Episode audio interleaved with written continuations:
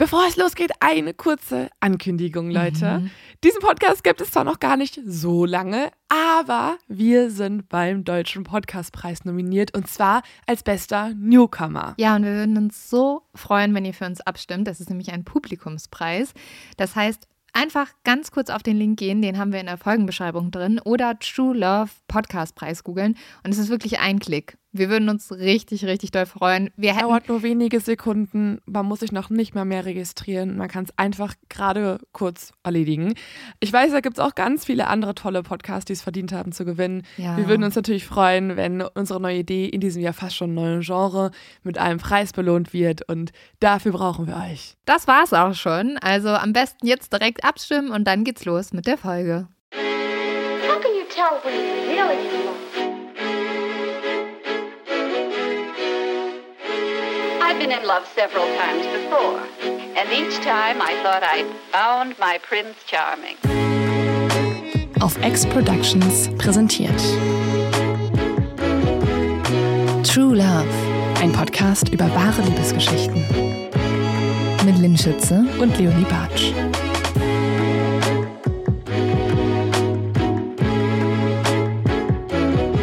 Hallo! Hallo, hallo und herzlich, herzlich willkommen.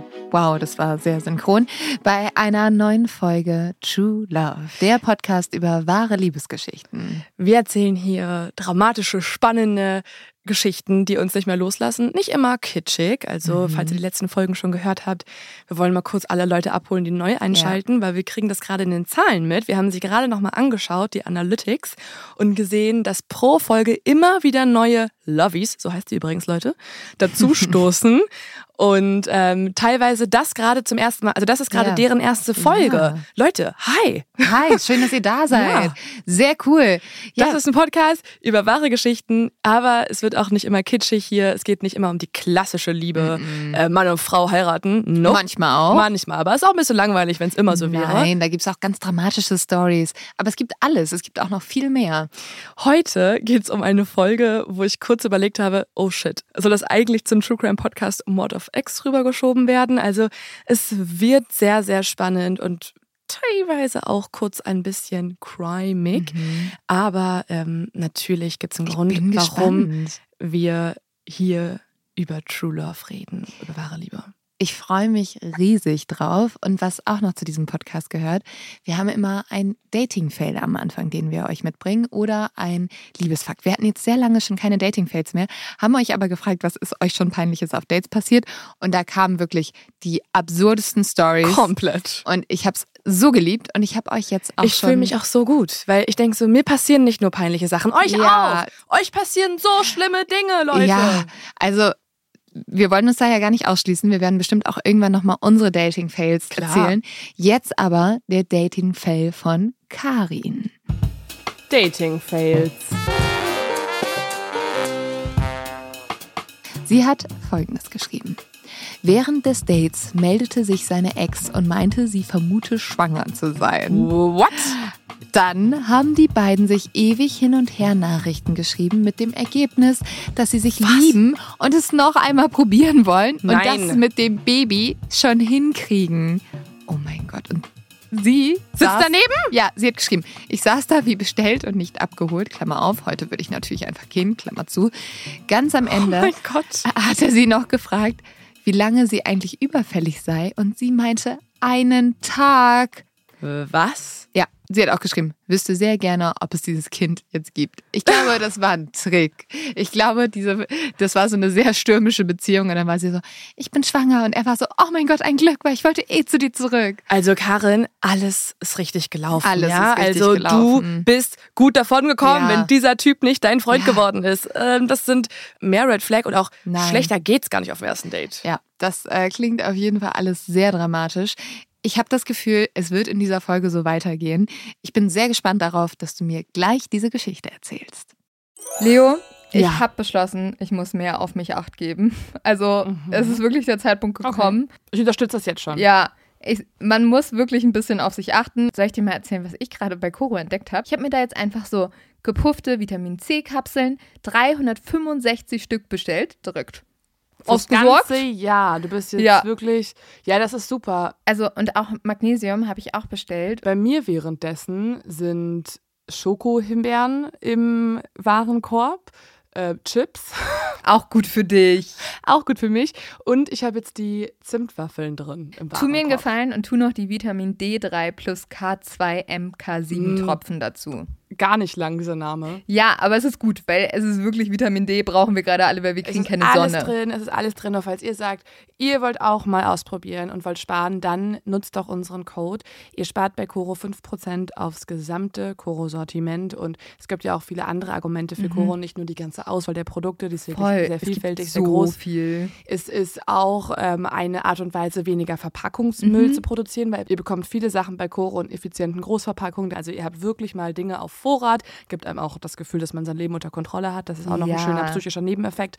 Und falls ihr sagt, ihr wollt diesen psychischen Effekt auch haben, dann nehmt unseren Code TrueLove, großgeschrieben zusammen, einfach bei Coro eingeben. 5% auf alles ist bis zum 31.12.24 gültig. Geht auf www.corodrogerie.de und den Code und alle weiteren Infos findet ihr auch nochmal in den Shownotes.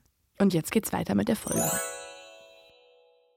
So, ich bin bereit für diese neue True Love Geschichte und ich würde sagen, Lynn, lehn dich zurück, kuschel dich ein. Okay, hier gibt's keine Decke.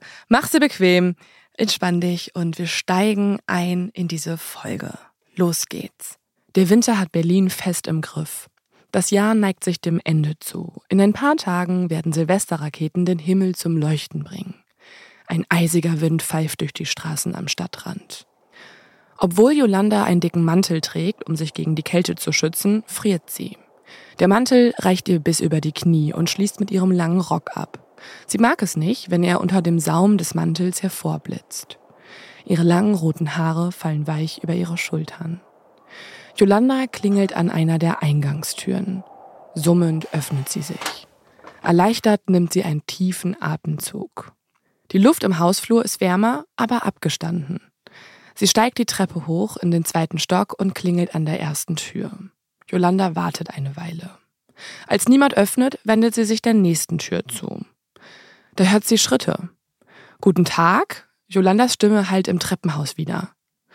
Auf dem Treppenabsatz erscheint eine kleine Frau mit dunklen kurzen Haaren. Sie sieht müde aus. In ihrem Arm hält sie eine Umzugskiste. Sie sind wohl beschäftigt, dann lasse ich Ihnen einmal diesen Flyer zurück und würde dann ein anderes Mal klingeln, wenn ich darf, sagt Yolanda. Etwas mürrisch nimmt die fremde Frau den kleinen gelben Flyer entgegen, den Yolanda ihr reicht. Skeptisch dreht sie ihn um. Ist sie neugierig? Genervt? Wird sie ihr gleich Beschimpfungen hinterherrufen? Yolanda kann sie nicht einschätzen. Zu Yolandas Verwunderung bittet die Frau sie rein. Mit einem leisen Klicken fällt die Wohnungstür hinter Yolanda ins Schloss. Sie steht jetzt in der Wohnung der fremden Frau.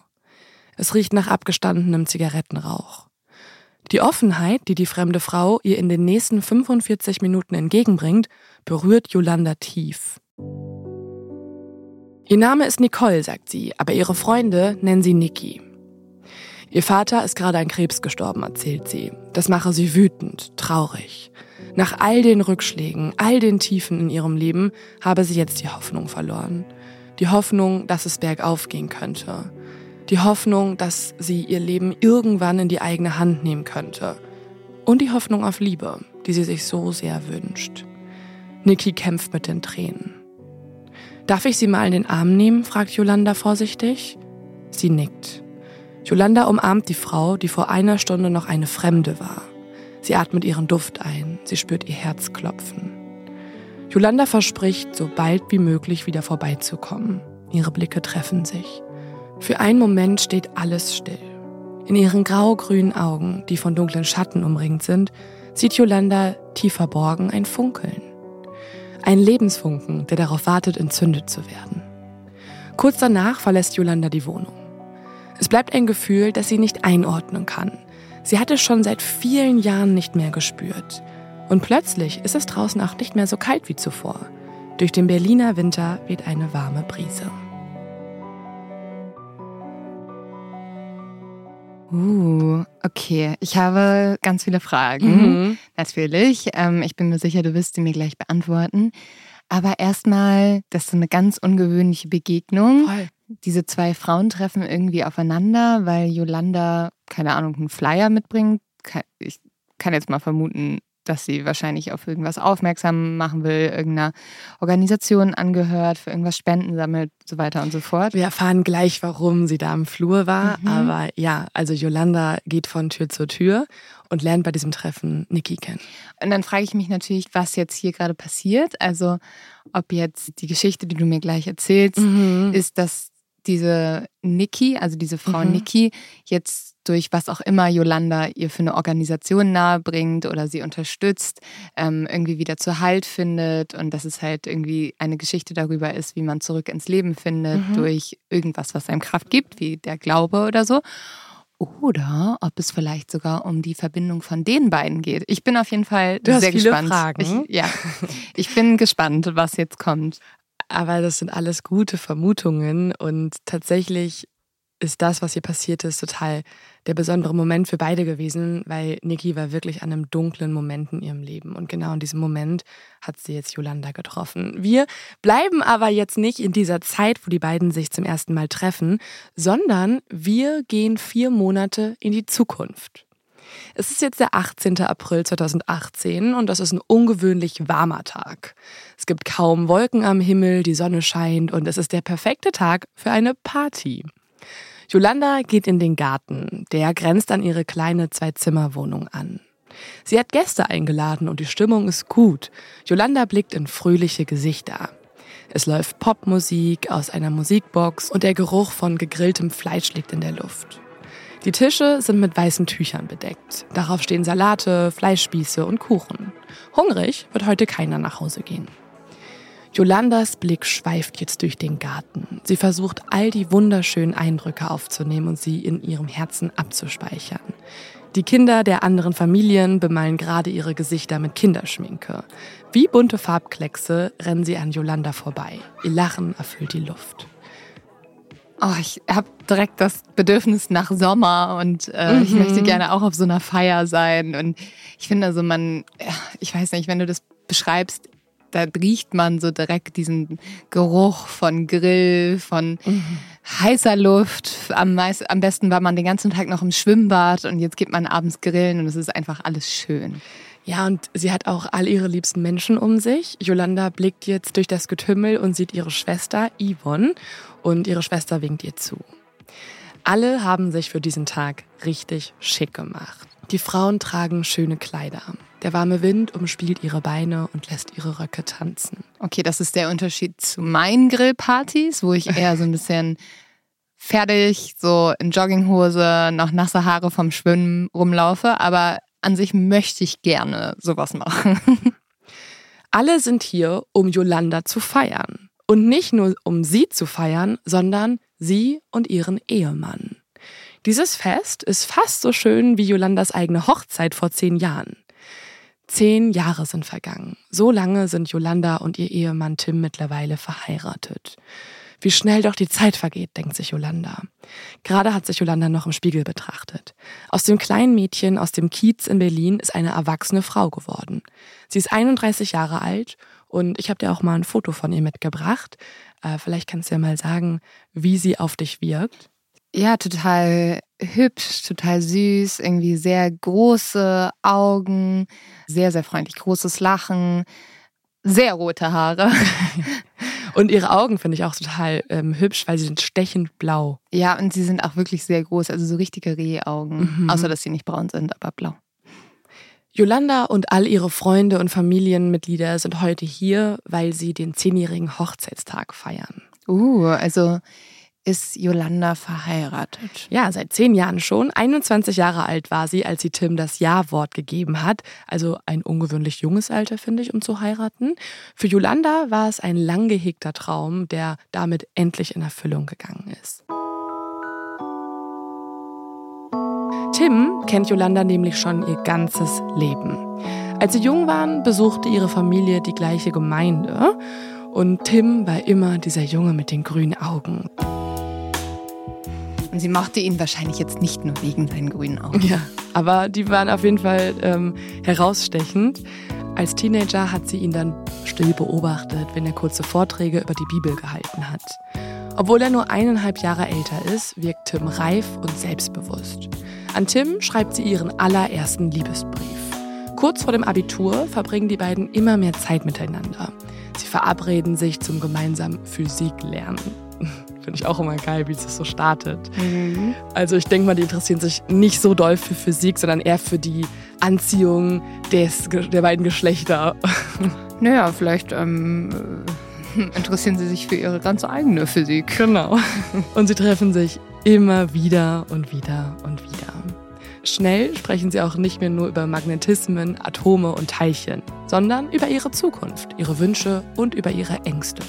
Sie suchen immer neue Gründe, um sich zu sehen, sich nah zu sein. Er lädt sie in den Zirkus ein, sie besuchen Freunde, spielen Super Mario. Er kitzelt sie, bis sie vor lauter Lachen fast von der Couch fällt. Verrückt, wie sich alles entwickelt hat, denkt sich Yolanda, als sie auf ihrer Party im Garten steht. Ihre Gäste haben auf den weißbezogenen Bierbänken Platz genommen. Yolanda stellt sich neben Tim, der ihr ein Glas Sekt reicht.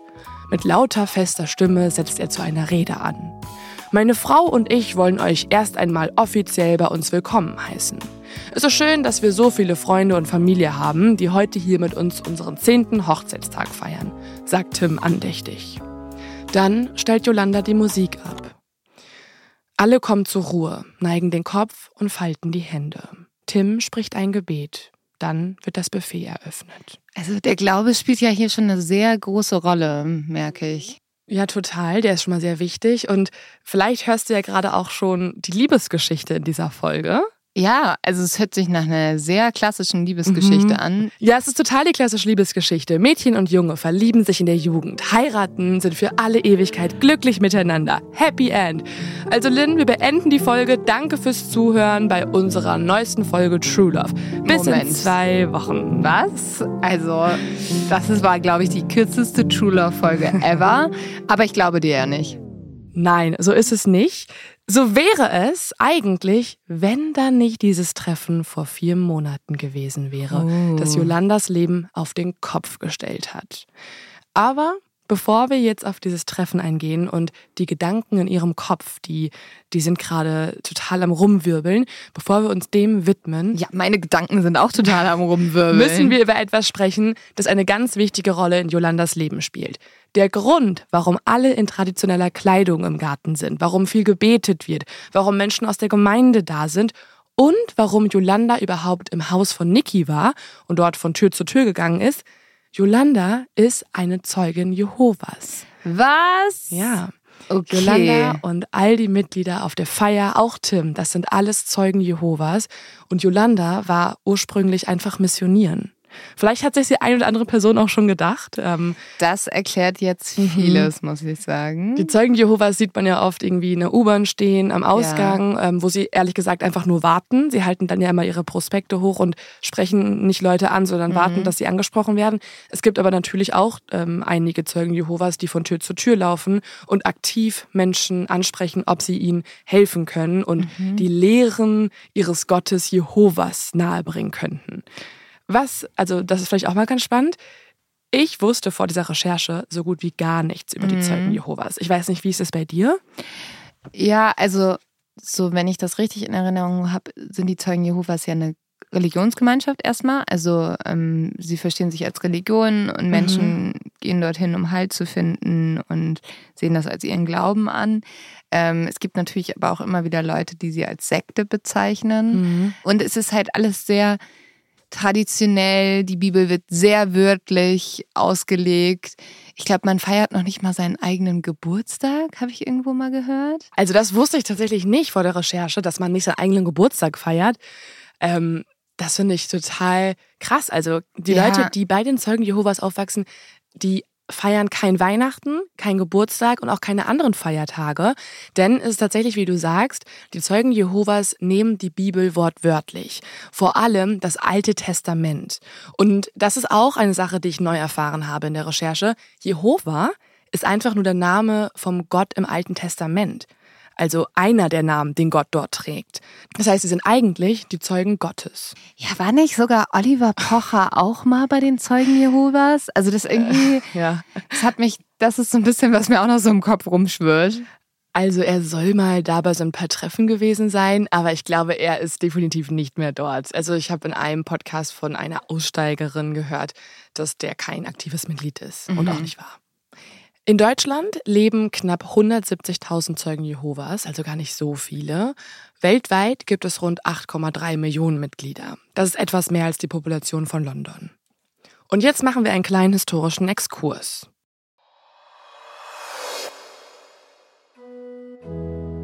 Die Gruppierung wurde vor über 100 Jahren von Charles Taze Russell in den USA gegründet. Russell war der Meinung, dass die Welt untergehen würde. Jesus werde auf die Erde zurückkehren. Gemeinsam mit einem Engelsheer wird er in der letzten Schlacht, dem sogenannten Armageddon, alles Böse auf der Welt vernichten.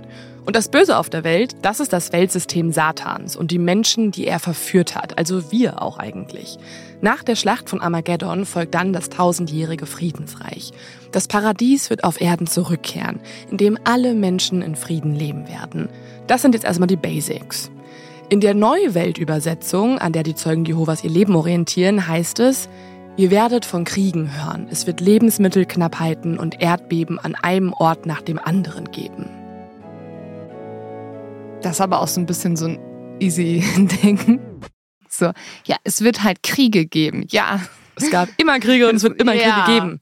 Ja, aber man kann sich, glaube ich, vorstellen, dass viele Zeugen Jehovas deswegen aktuell besonders besorgt mhm. sind, weil die aktuelle Nachrichtenlage verweist natürlich auf genau diese Probleme, Kriege, Erdbeben, Klimakatastrophen. Und deswegen sind viele Zeugen Jehovas der Meinung, dass uns die apokalyptischen Zeiten kurz bevorstehen.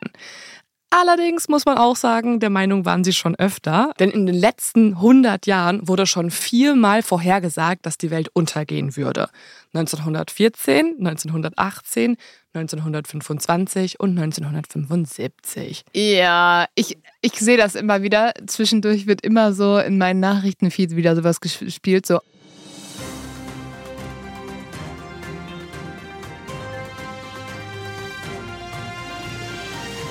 heute sollte nach Zeitrechnung der Mayas, nach Zeitrechnung der Zeugen Jehovas die Welt untergehen. Und ich bin immer so, mhm. hm, okay, let's see. Und dann ist immer so, nein. ich glaube, bei Scientology sollte die Welt auch schon ein paar Mal untergehen. Also es gibt einfach so interne Vorhersagen.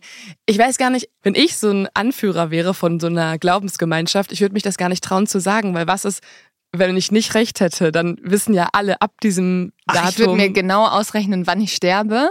Also wann ich auf jeden Fall tot bin und kurz danach würde ich das legen.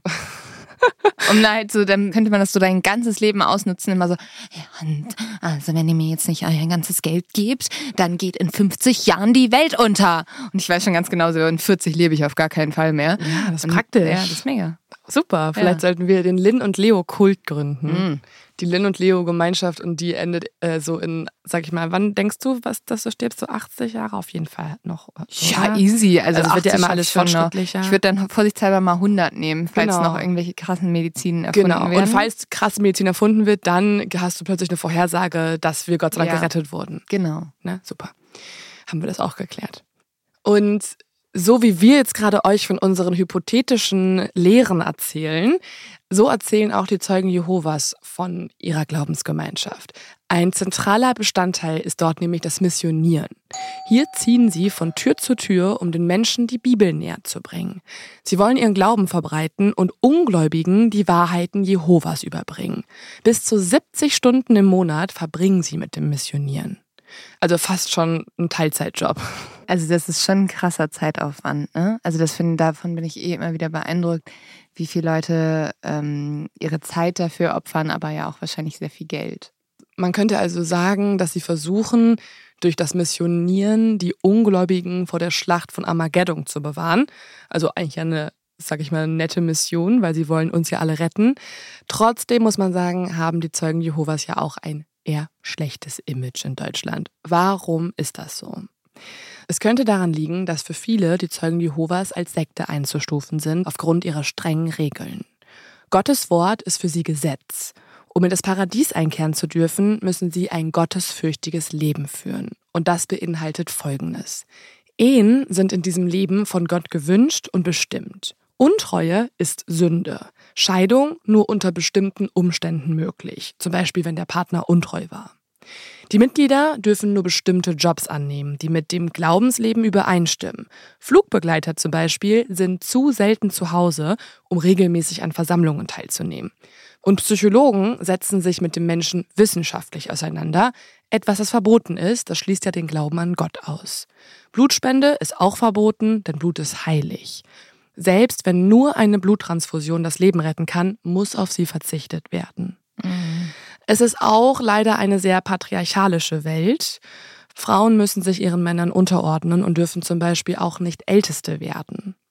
Äh, und Älteste, ähm, mal kurz hier als Info, weil das wusste ich auch nicht, sind die Fahrer. Also einfach andere Worte für die Gemeindeleiter, für die Fahrer in den unterschiedlichen Zeugen Jehova Gemeinden. Und sie leiten zum Beispiel auch die Versammlungen. Und was auch verboten ist, ist natürlich Homosexualität. Das lehnen die Zeugen Jehovas komplett ab und ähm, sind dann auch natürlich sehr drastisch. Das ist dann das Werk des Satans, des Teufels. Ich finde, man merkt bei sowas immer, wer diese Strukturen geschaffen hat mhm. und dass das dann nur für diese Person geschaffen worden. Also wahrscheinlich alte Männer haben das geschaffen, mhm. die ähm, hetero sind und sagen, ja, das ist die Lebensform, von der ich am meisten profitiere, dass ich hier das Sagen habe. Meine Frau hat nichts zu sagen und ich akzeptiere einfach nichts, was über mein Leben hinausgeht. Und wenn Männer Männer lieben wollen, finde ich das nicht okay, weil ich persönlich mhm. finde das doof. Und ja, das ist, also muss ich ja sagen, das sind die Gründe, warum ich mit solchen Organisationen eher weniger anfangen kann und das auch ähm, durchaus schwierig finde, weil ich finde es total wichtig, dass jeder den lieben sollte, den er lieben will und dass gleichzeitig ja. Frauen selbstbestimmt ja. leben dürfen. Und es gibt noch einen Grund, warum man das wirklich sehr, sehr, sehr kritisch sehen sollte, alles, was hier passiert. Und das ist der Umgang mit Nichtmitgliedern. Kontakt zu Nichtzeugen soll hier vermieden werden und wird ungern gesehen, da die ja immer noch Teil der bösen Welt sind. Denn Nichtzeugen verrichten das Werk Satans und sind dem Untergang geweiht. Entscheidet sich ein Mitglied, die Gemeinschaft zu verlassen, dann wird er quasi Teil der bösen Welt, also Teil des Werkes Satans. Und das würde mit sich bringen, dass er komplett ausgeschlossen wird. Also ähm, es gibt dann Kontaktabbruch. Man darf mit ihm nicht wieder Kontakt aufnehmen, egal ob Mutter, Tochter, Oma, Ehemann, beste Freundin. Alle Kontaktversuche müssen abgeblockt werden und das auch für alle Ewigkeit. Und ihr stell dir mal vor, du wächst in dieser Gemeinschaft auf, in der Sekte, wie man dann auch sagen könnte, mhm.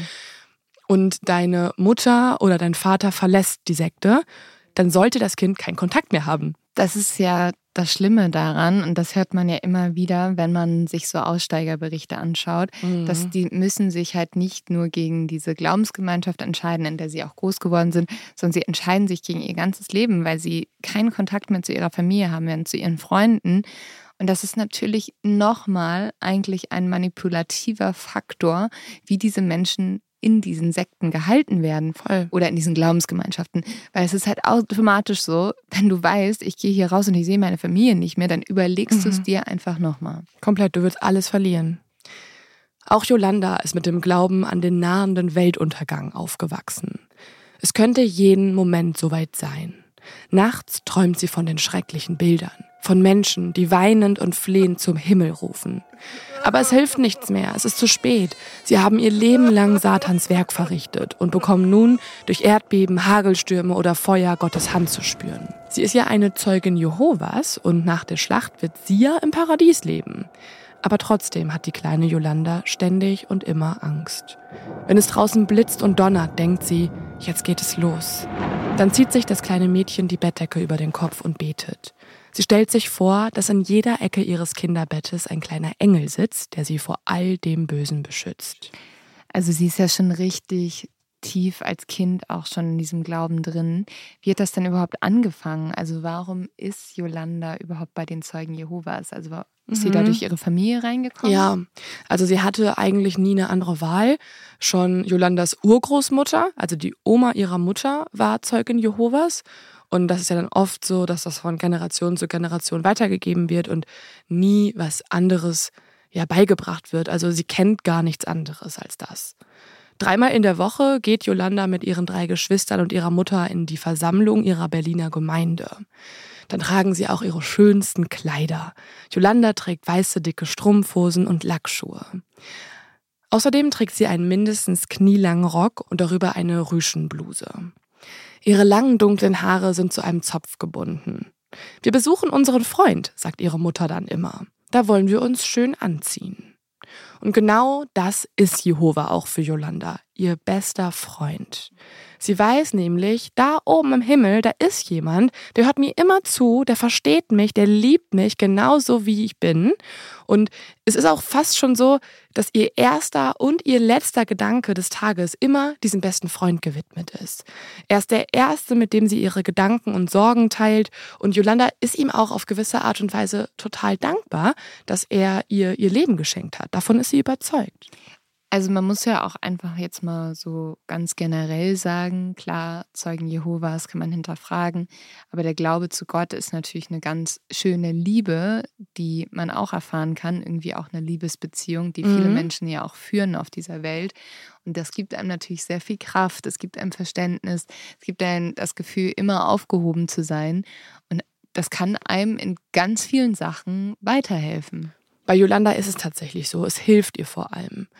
Und deswegen entschließt sie sich auch im April 2001, dass sie den Rest ihres Lebens als Zeugin Jehovas leben möchte. Da ist Yolanda 14 Jahre alt und es ist so, dass sie bis zum 14. Lebensjahr ähm, ja sozusagen in den Glaubensfragen ihren Eltern untergeordnet war. Die durften alles für sie entscheiden und über sie entscheiden und über sie hinweg entscheiden. Nun mit 14 Jahren darf sie aber frei wählen.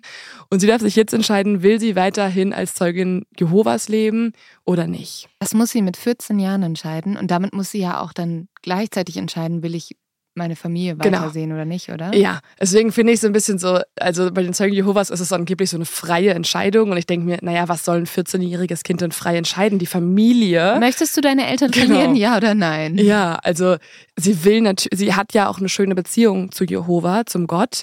Sie möchte also weiterhin Zeugin Jehovas bleiben und tatsächlich möchte sie das auch mehr als alles andere. Und so kommt es zum Tag ihrer Taufe.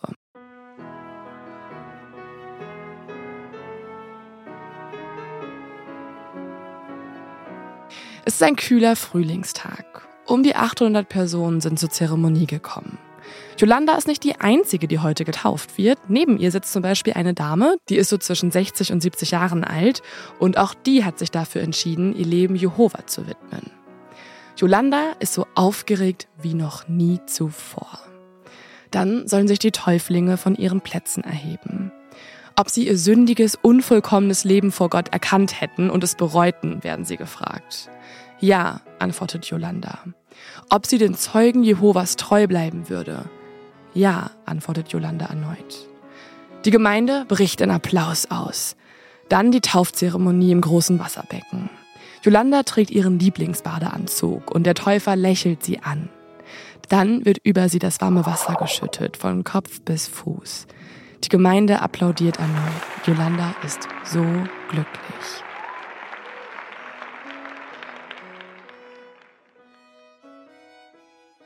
Ihr Glaube gibt ihr Halt, Beständigkeit, Kraft. Und das braucht sie, denn ihre Jugend ist nicht einfach.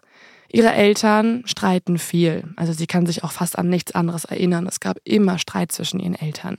Ihre Mutter schreit dann, warum hast du mich überhaupt geheiratet, damit du eine Putzfrau hast? Irgendwann ist es der Mutter auch zu viel und die Eltern lassen sich scheiden. Jolandas Mutter zieht mit den Kindern aus und das ist natürlich ein absoluter Skandal für die Gemeinschaft. Der Vater wird vom Ältestenrat ausgeschlossen und dadurch wird er traurig und verbittert, entfernt sich von der Familie und darf und will seine Kinder kaum noch sehen. Jolandas Mutter hingegen verliebt sich neu. Auch das ist aber verboten. Und so entscheidet der Ältestenrat, dass auch die Mutter kein Recht mehr dazu hat, neu zu heiraten. Auch sie wird verstoßen. Und das muss man sich jetzt mal vorstellen, das ist jetzt komplett absurd. Von nun an sind nämlich Jolandas Mutter und ihr Vater Teil der bösen Welt des Teufels. Und sie selber ist ja noch ein Kind. Jolanda wünscht sich eigentlich nichts mehr als eine heile Familie. Sie möchte ein Zuhause haben. Sie möchte sich sicher fühlen. Sie möchte bei ihren Eltern sein. Die sollen sich nicht streiten. Die sollen alle zusammenhalten. Aber ihr Zuhause ist nicht mehr sicher. Oh nein. Und sie ist jetzt eigentlich, also sie hat eigentlich keine Eltern mehr. Also sie, ihr wird gesagt, deine Eltern sind zum Satan übergegangen. Die sind jetzt Teil der bösen Welt und sie ist ja überzeugte Zeugin Jehovas. Sie ist mit dem Gedanken aufgewachsen, dass das ihre Familie auch ist. Das heißt, sie hat keine richtige Familie mehr. Es gibt jetzt verschiedene Gruppen, zu denen sie sich zugehörig fühlt. Ihre Eltern, ihre Geschwister, die Zeugen Jehovas. Aber sie ist einfach verwirrt. Sie weiß nicht, was ist richtig, was ist falsch. Das Einzige, was ihr in dieser dunklen Zeit irgendwie Hoffnung spenden kann, ist der Gedanke an Jehova und der Gedanke, eines Tages im Paradies leben zu dürfen. Das Paradies stellt sich Yolanda so vor. Ihre gesamte Familie ist bei ihr, alle sind glücklich. Dort gibt es zahme Tiere, die Löwen fressen Stroh statt Fleisch und es gibt für alle genug zu essen. Kein Streit, nicht mal der Tod spielt eine Rolle. Und ihr Freund im Himmel meint es gut mit ihr. Obwohl sie Tim einige Jahre aus den Augen verloren hatte, treffen die beiden sich jetzt wieder. Yolanda überlegt, ist das Zufall oder ist das Schicksal? Und entscheidet, nein, es ist Jehovas Güte. Sie treffen sich vor der Schule.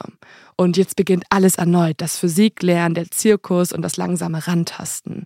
Und sie merken, es ist mehr als nur Freundschaft. Händchen halten, Schmetterlinge im Bauch, Liebe. Uh. Doch diese Zeit liegt schon lange zurück. Wir sind ja in unsere Folge eingestiegen mit dem zehnten Hochzeitstag. Also zehn Jahre sind bereits vergangen. Und man könnte hoffen, dass die beiden ein tolles Team geworden sind. Das sind sie auch. Aber das Gefühl in Yolanda ist mittlerweile ein anderes. Oh, ich dachte irgendwie, dass jetzt Tim ihr vielleicht die Heimat gibt, die sie so lange gesucht hat. Aber ist das nicht, das ist ja anscheinend nicht die Liebesgeschichte, die du mir erzählen Nein, willst. also so, er hat ihr schon viel Halt gegeben. Er hat sie auch abgelenkt davon, dass irgendwie ihre Familie zerbrochen ist. Und teilweise hatte Yolanda auch wirklich sehr, sehr lange keinen Kontakt mehr zu ihrer Mutter. Hatte auch das Gefühl, sie wurde von ihrer Mutter verlassen. Und Tim ist halt für sie da. Tim ist jetzt seit zehn Jahren an ihrer Seite und nach diesem schönen Hochzeitstag, nach der Feier, fällt Yolanda erschöpft ins Bett neben ihm.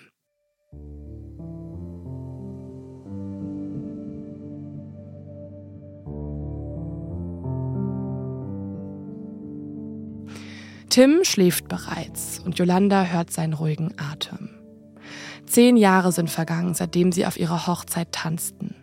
Die beiden waren unzertrennlich gewesen. Doch über die Jahre haben sich zwar die physikalischen Gesetze nicht verändert, aber die Magnetkraft ihrer Herzen hat nachgelassen.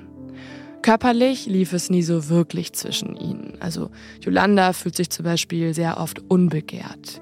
Tim will außerdem auch keine Kinder, obwohl Yolanda total gerne eine Familie gründen möchte. Ich dachte, wir hätten uns darauf geeinigt, dass wir erst im Paradies Kinder in die Welt setzen, Jojo, Was? sagt Tim dazu. Ja, und das ist natürlich irgendwie schade, wenn Yolanda das Gefühl hat, sie möchte es schon im Hier und Jetzt haben. Ich finde, das kommt ja oft vor, ne? Wir merken das ja selber, wir sind jetzt Ende 20. Ähm, viele der Freunde, die ähm, sehr lange zusammen waren, also mhm. die sich so in der Schule kennengelernt haben.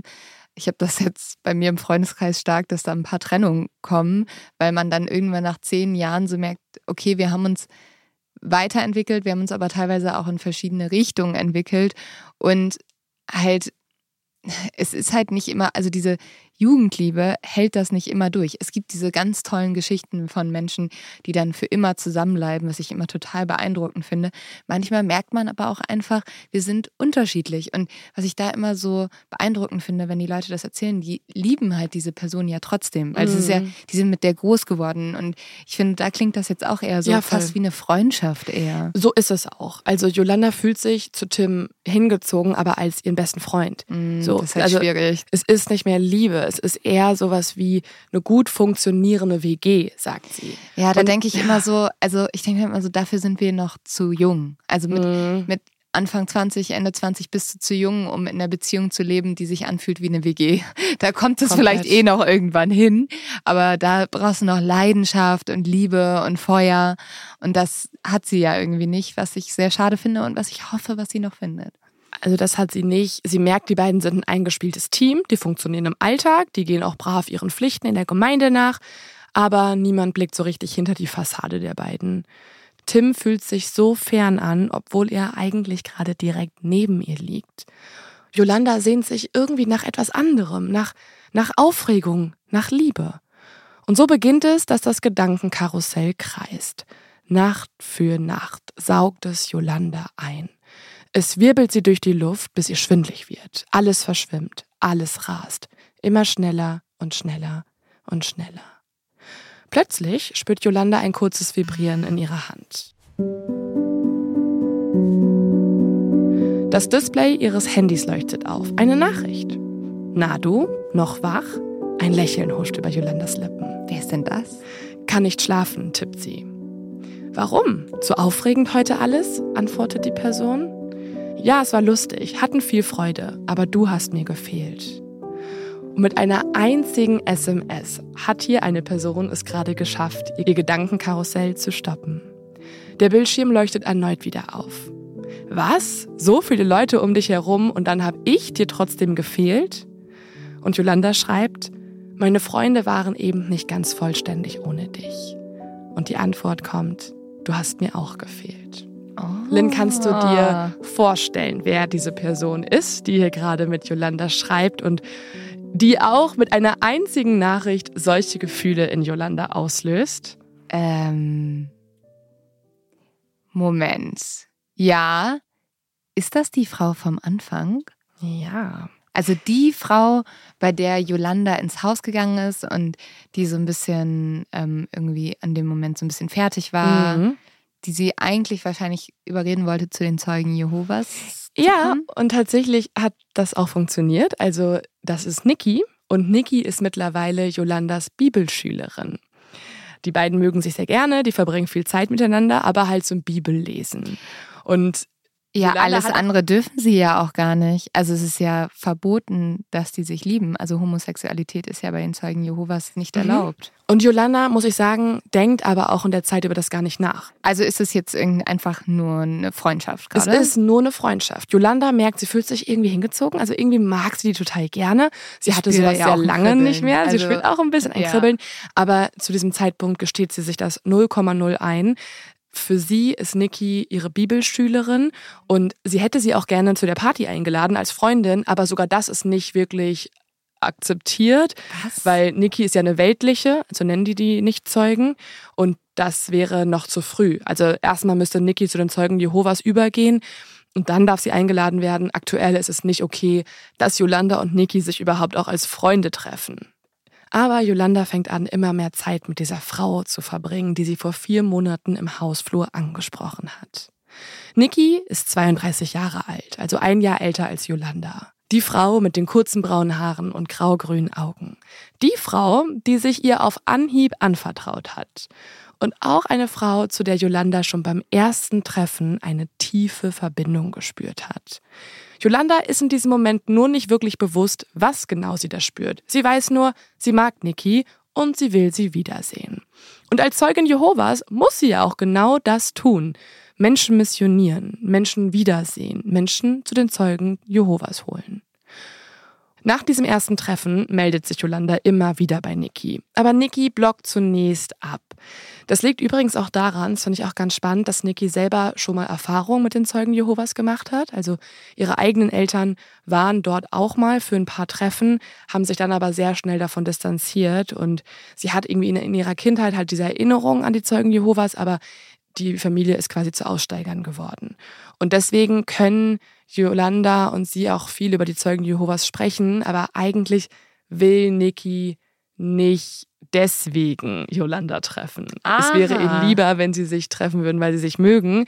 Und deswegen sagt sie auch am Anfang immer wieder, nee, ich habe keine Zeit, ich bin krank, alles gut, wir können nicht. Aber ganz kurz, mhm. wie, also ich weiß ja jetzt bei Yolanda, das ist alles noch nicht mal, darf eigentlich noch nicht mal Freundschaft sein. Sie findet diese Frau irgendwie nett. Aber wie ist das denn von Nikis Seite? Also mhm. hat Niki das Gefühl, dass da mehr ist als nur so ein bisschen eine nette Person, die sie mal kennenlernen will. Also reden wir hier über einen Beginn von einer kleinen Liebesgeschichte. Yolanda ist total planlos, ehrlich gesagt. Die mag Niki einfach nur so. Sie weiß auch nicht, was Niki über diesen Moment denkt. Ich weiß es schon durch die Recherche und ich finde es so süß, weil Niki sagt darüber, es war Liebe auf den ersten Blick für sie. Oh, ja. Also Niki hat einen richtigen Crush auf Yolanda. Ja, aber nicht auf die Zeugen Jehovas. Ah, okay. Ja, sie hat gar keine Lust auf die Zeugen Jehovas, aber sie möchte unbedingt Yolanda wieder treffen. Und deswegen sagt sie nach mehreren Wochen irgendwann einem Treffen zu. Yolanda ist schnell klar, Niki braucht dringend Hilfe. Niki glaubt zwar an Gott, aber ein bibeltreues Leben, das lebt sie ganz und gar nicht. Sie hat familiäre und gesundheitliche Probleme, die schon immer ihr Leben geprägt haben und hat auch als kleines Mädchen schon Gewalt erfahren. Deswegen ja, hat sie immer mal wieder Momente, wo diese Erinnerungen hochkommen, die drücken sie immer wieder zu Boden.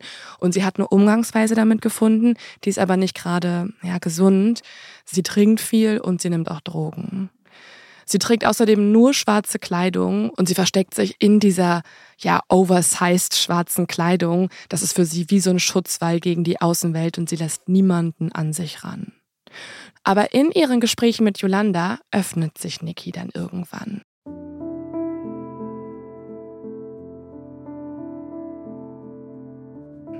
Die harte und auch etwas mürrische Maske fällt.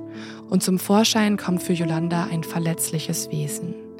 Ein kleines Mädchen, das sich nach Liebe und Aufmerksamkeit sehnt. Um Nikis Hals baumelt eine Kette mit einem M. M für Mama. Auf ihrem rechten Unterarm steht in verschnörkelter Schrift Papa. Und auf dem Rücken trägt sie ein weiteres Tattoo, La Familia. Nikki liebt ihre Familie, obwohl sie ihr eigentlich auch so viel Leid angetan hat. Genauso wie Yolanda ihre Familie liebt, obwohl auch die ihr Leid angetan hat. Beide Frauen wünschen sich nichts mehr als eine heile eigene Familie.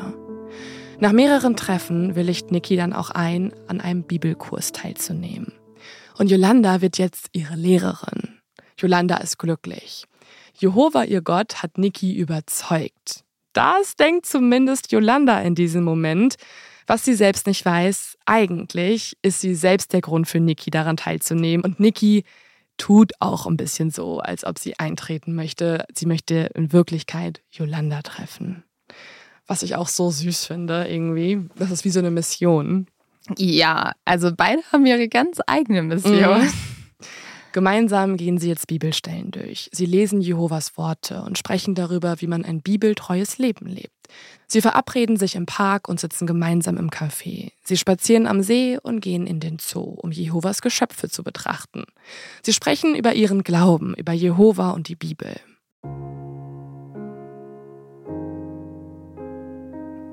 Aber da sind auch andere Gespräche. Gespräche, die nichts mit der Bibel zu tun haben. Gespräche über all die anderen Facetten des Lebens. Yolanda fühlt sich von Niki verstanden, wie noch nie von einem Menschen zuvor. Niki versteht nicht nur ihre Worte oder ihre Taten, sie versteht ihr Herz. Niki gibt sich solche Mühe, das umzusetzen, was Yolanda ihr beibringt. Sie versucht keine Schimpfwörter mehr zu benutzen. Sie trinkt keinen Alkohol mehr. Es gibt keine Masturbation, keine Wutausbrüche. Und sie gibt das Rauchen auf. Mit zitternden Händen sitzt sie neben Yolanda, die ihr über den verschwitzten Rücken streichelt. Also, da tut mal wieder jemand für die Liebe absolut alles. Wir machen eine kurze Werbeunterbrechung und reden über unseren Werbepartner. Und das ist Simon Mobile. Und ich glaube, ihr könnt euch vorstellen, wenn man Recherchen wie die unserigen macht, dann macht man die überall. Also ich recherchiere im Bus, ich recherchiere, wenn ich irgendwie zum Sport laufe, ich recherchiere zu Hause, aber ich recherchiere auch manchmal an Orten, wo ganz schlechtes Internet ist. Und deswegen bin ich total froh, dass ich Simon Mobile habe, weil mit Simon Mobile hast du den perfekten Mobilfunkvertrag und du hast viel Datenvolumen zum günstigen Preis. Und viel Datenvolumen, das brauche ich. Und viel Datenvolumen, also Leute, bitte lasst es euch jetzt auf der Zunge zergehen, denn wie viel Gigabyte ihr mit Simon Mobile bekommt, das konnte ich erst nicht glauben, als ich es gelesen habe. Nee. Ihr bekommt nämlich, wenn ihr jetzt ein, also ich bin fast schon sauer auf alle anderen Verträge, die Leute ja. jemals abgeschlossen haben, weil Ey, das kannst du ja gar nicht vergleichen. Wenn ihr nämlich jetzt einen Vertrag bei Simmer Mobile abschließt, dann bekommt ihr zunächst einmal 100 Gigabyte Datenvolumen für die ersten zwölf Monate komplett geschenkt. Einfach so. Einfach so. Boah, dann könnt ihr euch halt Simon Mobile holen. Normalerweise mit 12, 17 oder 27 Gigabyte Datenvolumen ab 8,99 Euro im Monat. Das könnt ihr aber auch jederzeit monatlich flexibel wechseln, je nachdem, wie ihr es wollt. Und wir haben auch noch einen Code für euch. Mit dem mhm. bekommt ihr einfach für die ersten zwölf Monate monatlich nochmal 2 Gigabyte einfach so geschenkt obendrauf. Ja, und jetzt gut zuhören. Der Code ist nämlich LOVE2. LOVE, L-O-V-E 2 und damit 2 GB on top. Das Angebot ist nur bis zum 13.05.2024 gültig. Also schnell sein. Genau, nicht mehr so lange, seid ein bisschen schnell. Und falls ihr noch Fragen habt, dann guckt doch einfach mal in unsere Folgenbeschreibung. Äh, da haben wir euch nochmal den Link äh, auch äh, notiert. Der ist simon.link slash truelove. Alles nochmal in den Show Notes. Und jetzt geht's weiter. Krass, ne? Ja. Also es ist so, sie opfert so viel. Nicht, dass ich sage, Zigaretten sollten in deinem Leben bleiben, ne? Also, Aber Masturbation schon. naja, also es ist halt einfach ein Lebenswandel. Also Niki, die war vorher irgendwie in der Kneipe, die hat ein bisschen, bisschen zu viel über den Durst getrunken, die hat ähm, sich mit Freunden getroffen und irgendwie auch mal, keine Ahnung, irgendwie was konsumiert am Wochenende. Und jetzt gibt sie diesen Lebensstil auf, weil Yolanda ihr wichtiger ist. Das ist schon richtig viel Commitment. Aber ganz kurz, was ist denn mit Yolanda? Ist die noch mit ihrem Mann Tim zusammen? Ja, ja. Die reden auch sehr viel über Tim. Es ist eine Freundschaft. Yolanda denkt, es ist eine Freundschaft für sie. Sie ist sich ihrer Gefühle auch nicht bewusst. Also für diese Folge habe ich auch viel mit Yolanda, also ich habe mit ihrem Buch gearbeitet, wir haben uns auch über alles unterhalten. Sie hat mir von den Momenten erzählt. Ähm, und ich habe auch gefragt, so, ist das nicht, also wann war dir das nicht bewusst? Das musst ja. du doch gemerkt haben. Und sie meinte, nein, es war für sie einfach eine ganz ungewöhnliche, tiefe Verbindung, aber eine Freundschaft. Also Yolanda denkt, es ist eine Freundschaft, aber sie spürt auch, dass sie mittlerweile mehr Verbindung zu Nikki spürt als zu ihrem Mann Tim. Und manchmal ist in ihrem Kopf auch so ein Gedanke wie, ist das alles oder ist da mehr? Und den verdrängt sie aber sofort. Also wann immer sie an sowas denkt, denkt sie dann, nein, Nikki ist Teil der bösen Welt, ich kann sowas nicht denken. Ich will mich taufen lassen, sagt Nikki eines Tages. Dieser Satz wirft Yolanda komplett aus der Bahn. Davor hat sie sich an den Gedanken geklammert, dass Nikki in der bösen Welt lebt und dass sie ihre Schülerin ist und die werden sich aber niemals in der gleichen Welt treffen. Aber jetzt will Nikki in ihre Welt kommen. Sie will sich taufen lassen, sie will Zeugin Jehovas werden. Aber nun steht Nikki plötzlich vor der Tür zu ihrer Welt, so wie sie damals vor Nikkis Tür gestanden hat. Nikki klopft. Yolanda müsste nur die Tür öffnen, die Tür zu einem neuen Leben. Zeig mir doch mal bitte, wo in der Bibel steht, dass Frauen Röcke tragen müssen. Niki reißt sie aus ihren Gedanken. Fünftes Buch Moses, Kapitel 22, Vers 5, antwortet Yolanda ruhig. Niki ist schlagfertig, ein wenig rebellisch und irgendwie gefällt das Yolanda auch. Eine Frau soll keine Männerkleidung tragen und ein Mann keine Frauenkleidung. Wer so etwas tut, den verabscheut der Herr, euer Gott. Triumphierend lächelt Yolanda. Ich denke mir das doch nicht aus, Niki. Das muss Niki erst einmal sacken lassen. Dann ruft sie, wir sollten shoppen gehen. Ich brauche wohl einen Rock. Ah, ja, weil Niki wahrscheinlich jetzt bisher nicht so viel Röcke getragen hat, ne? Nie. Die hatte meistens Jogginghosen an oder halt irgendwie dunkle schwarze Hosen. Und Yolanda bricht jetzt auch ein Lachen aus. Also diese Frau, die, also zu der passt kein Rock. Und trotzdem will sie jetzt einen kaufen. Es ist alles nur für Yolanda. Die nächsten Wochen vergehen wie im Flug. Yolanda und Niki frühstücken in Yolandas Wohnung, wenn Tim schon auf dem Weg zur Arbeit ist. Sie kuscheln sich auf die Couch, wenn sie einen Film schauen und sie shoppen ein Kleid für Yolandas zehnten Hochzeitstag. Yolanda wirft ein kleines Schwarzes über, was eigentlich viel zu eng und viel zu sexy ist, als dass sie es jemals tragen dürfte. Wow, platzt es Niki heraus, als Yolanda die Vorhänge der Kabine öffnet. Du siehst umwerfend aus, sagt sie. Der Sommer kommt und mit ihm eine Leichtigkeit, die Yolanda seit ihrer Kindheit nicht mehr gespürt hat. Sie und Niki laufen barfuß über Acker, sie essen Mirabellen vom Baum, erraten Wolkenbilder. Oh mein Gott, es ist, es ist so schön eigentlich. Also die nähern sich ja total an. Mhm. Aber es ist halt eigentlich alles verboten. Mhm. Es, also irgendwie ist es so jetzt, wo ich da von außen drauf schaue, denke ich die ganze Zeit natürlich, Leute, ihr mögt euch doch. Ja. Aber wahrscheinlich versuchen die beiden oder zumindest Yolanda alles, um dieses Gefühl zu unterdrücken. Ja, es ist auf zweierlei Weisen verboten. Einmal, weil sie halt verheiratet ist mit ja, Tim, den sie ja auch noch. cool findet. Sie mag ja Tim ja. so, ne? Der ist ein guter Mensch. Das ist das eine. Und das zweite ist, generell wäre ein Gefühl zu einer Frau ein Gedanke, der ihr von Satan eingepflanzt wird. Ach ja. Ja, das gibt's ja auch noch. Ah, ja. Satan, Tim und Satan. Stimmt. Da kommt man ja Aber- direkt in die Hölle, wenn man äh, eine Frau liebt als Frau. Oh mein Gott. Yolanda fühlt sich in dieser Zeit aber trotzdem so frei wie damals, als sie die Sommerferien bei ihren Großeltern in Schweden verbracht hat. Irgendwas in Yolanda hat sich verändert. Sie ist glücklich, unbeschwert. Aber ist da noch etwas anderes? An einem Sommertag fällt es ihr dann plötzlich auf. Yolanda und Niki liegen Seite an Seite am Ufer eines Sees. Hier haben sie schon oft viele Stunden verbracht und lange geredet über Jehova und andere Dinge. Heute liegen sie aber einfach nur im Gras. Sie genießen die Sonnenstrahlen auf ihrer Haut und lauschen den zwitschernden Vögeln. Idyllisch ist es hier, fast wie im Paradies. Schmetterlinge flattern. Auch in Jolandas Bauch. Plötzlich spürt sie, wie die Luft fast anfängt zu knistern zwischen ihnen. Alles kribbelt. Ihre Hand liegt nur wenige Zentimeter von Nikis entfernt. Yolanda wünscht sich nichts mehr, als nach ihr zu greifen. Damals hat sie die physikalischen Gesetze der Anziehungskraft gelernt. Aber jetzt fühlt sich Yolanda stärker zu Niki hingezogen, als sie es jemals gedacht hätte. Sie wünscht sich, Nikis Hand in ihrer zu halten. Yolanda wird plötzlich klar. Gott, ich muss irgendwie heulen. Ja. Ach, warte. Sie wünscht sich, Nikis Hand in ihrer zu halten. Und Yolanda wird plötzlich klar, sie ist verliebt. Verliebt in diese junge Frau mit den strahlenden Augen, die neben ihrem Gras liegt. Oh, wie Ja. schön. Ja. Also wie, wie schön. Aber Voll. wahrscheinlich ist halt dieses Gefühl der Liebe und dass sie das das erste Mal erkennt, jetzt nicht nur schön, sondern gleichzeitig kommt da ja auch eine ganz große Ungewissheit mit, oder? Absolut. Also dieses Gefühl überrumpelt sie total. Es wird ihr in diesem Moment klar. Also ich habe sie auch gefragt, wann hast du realisiert, du bist verliebt? Das war hier am See, als sie gemerkt hat, die Hand von Niki sollte eigentlich in ihrer liegen. Aber im nächsten Moment ist da auch direkt ein anderes Gefühl. Angst. Sie traut sich nicht, Nikis Hand zu berühren. Sie lässt einfach ihre Hand schwer im Gras liegen. Was, wenn sich jemand sieht? Was, wenn hier irgendwo ein Mitglied der Zeugen Jehovas vorbeikommt?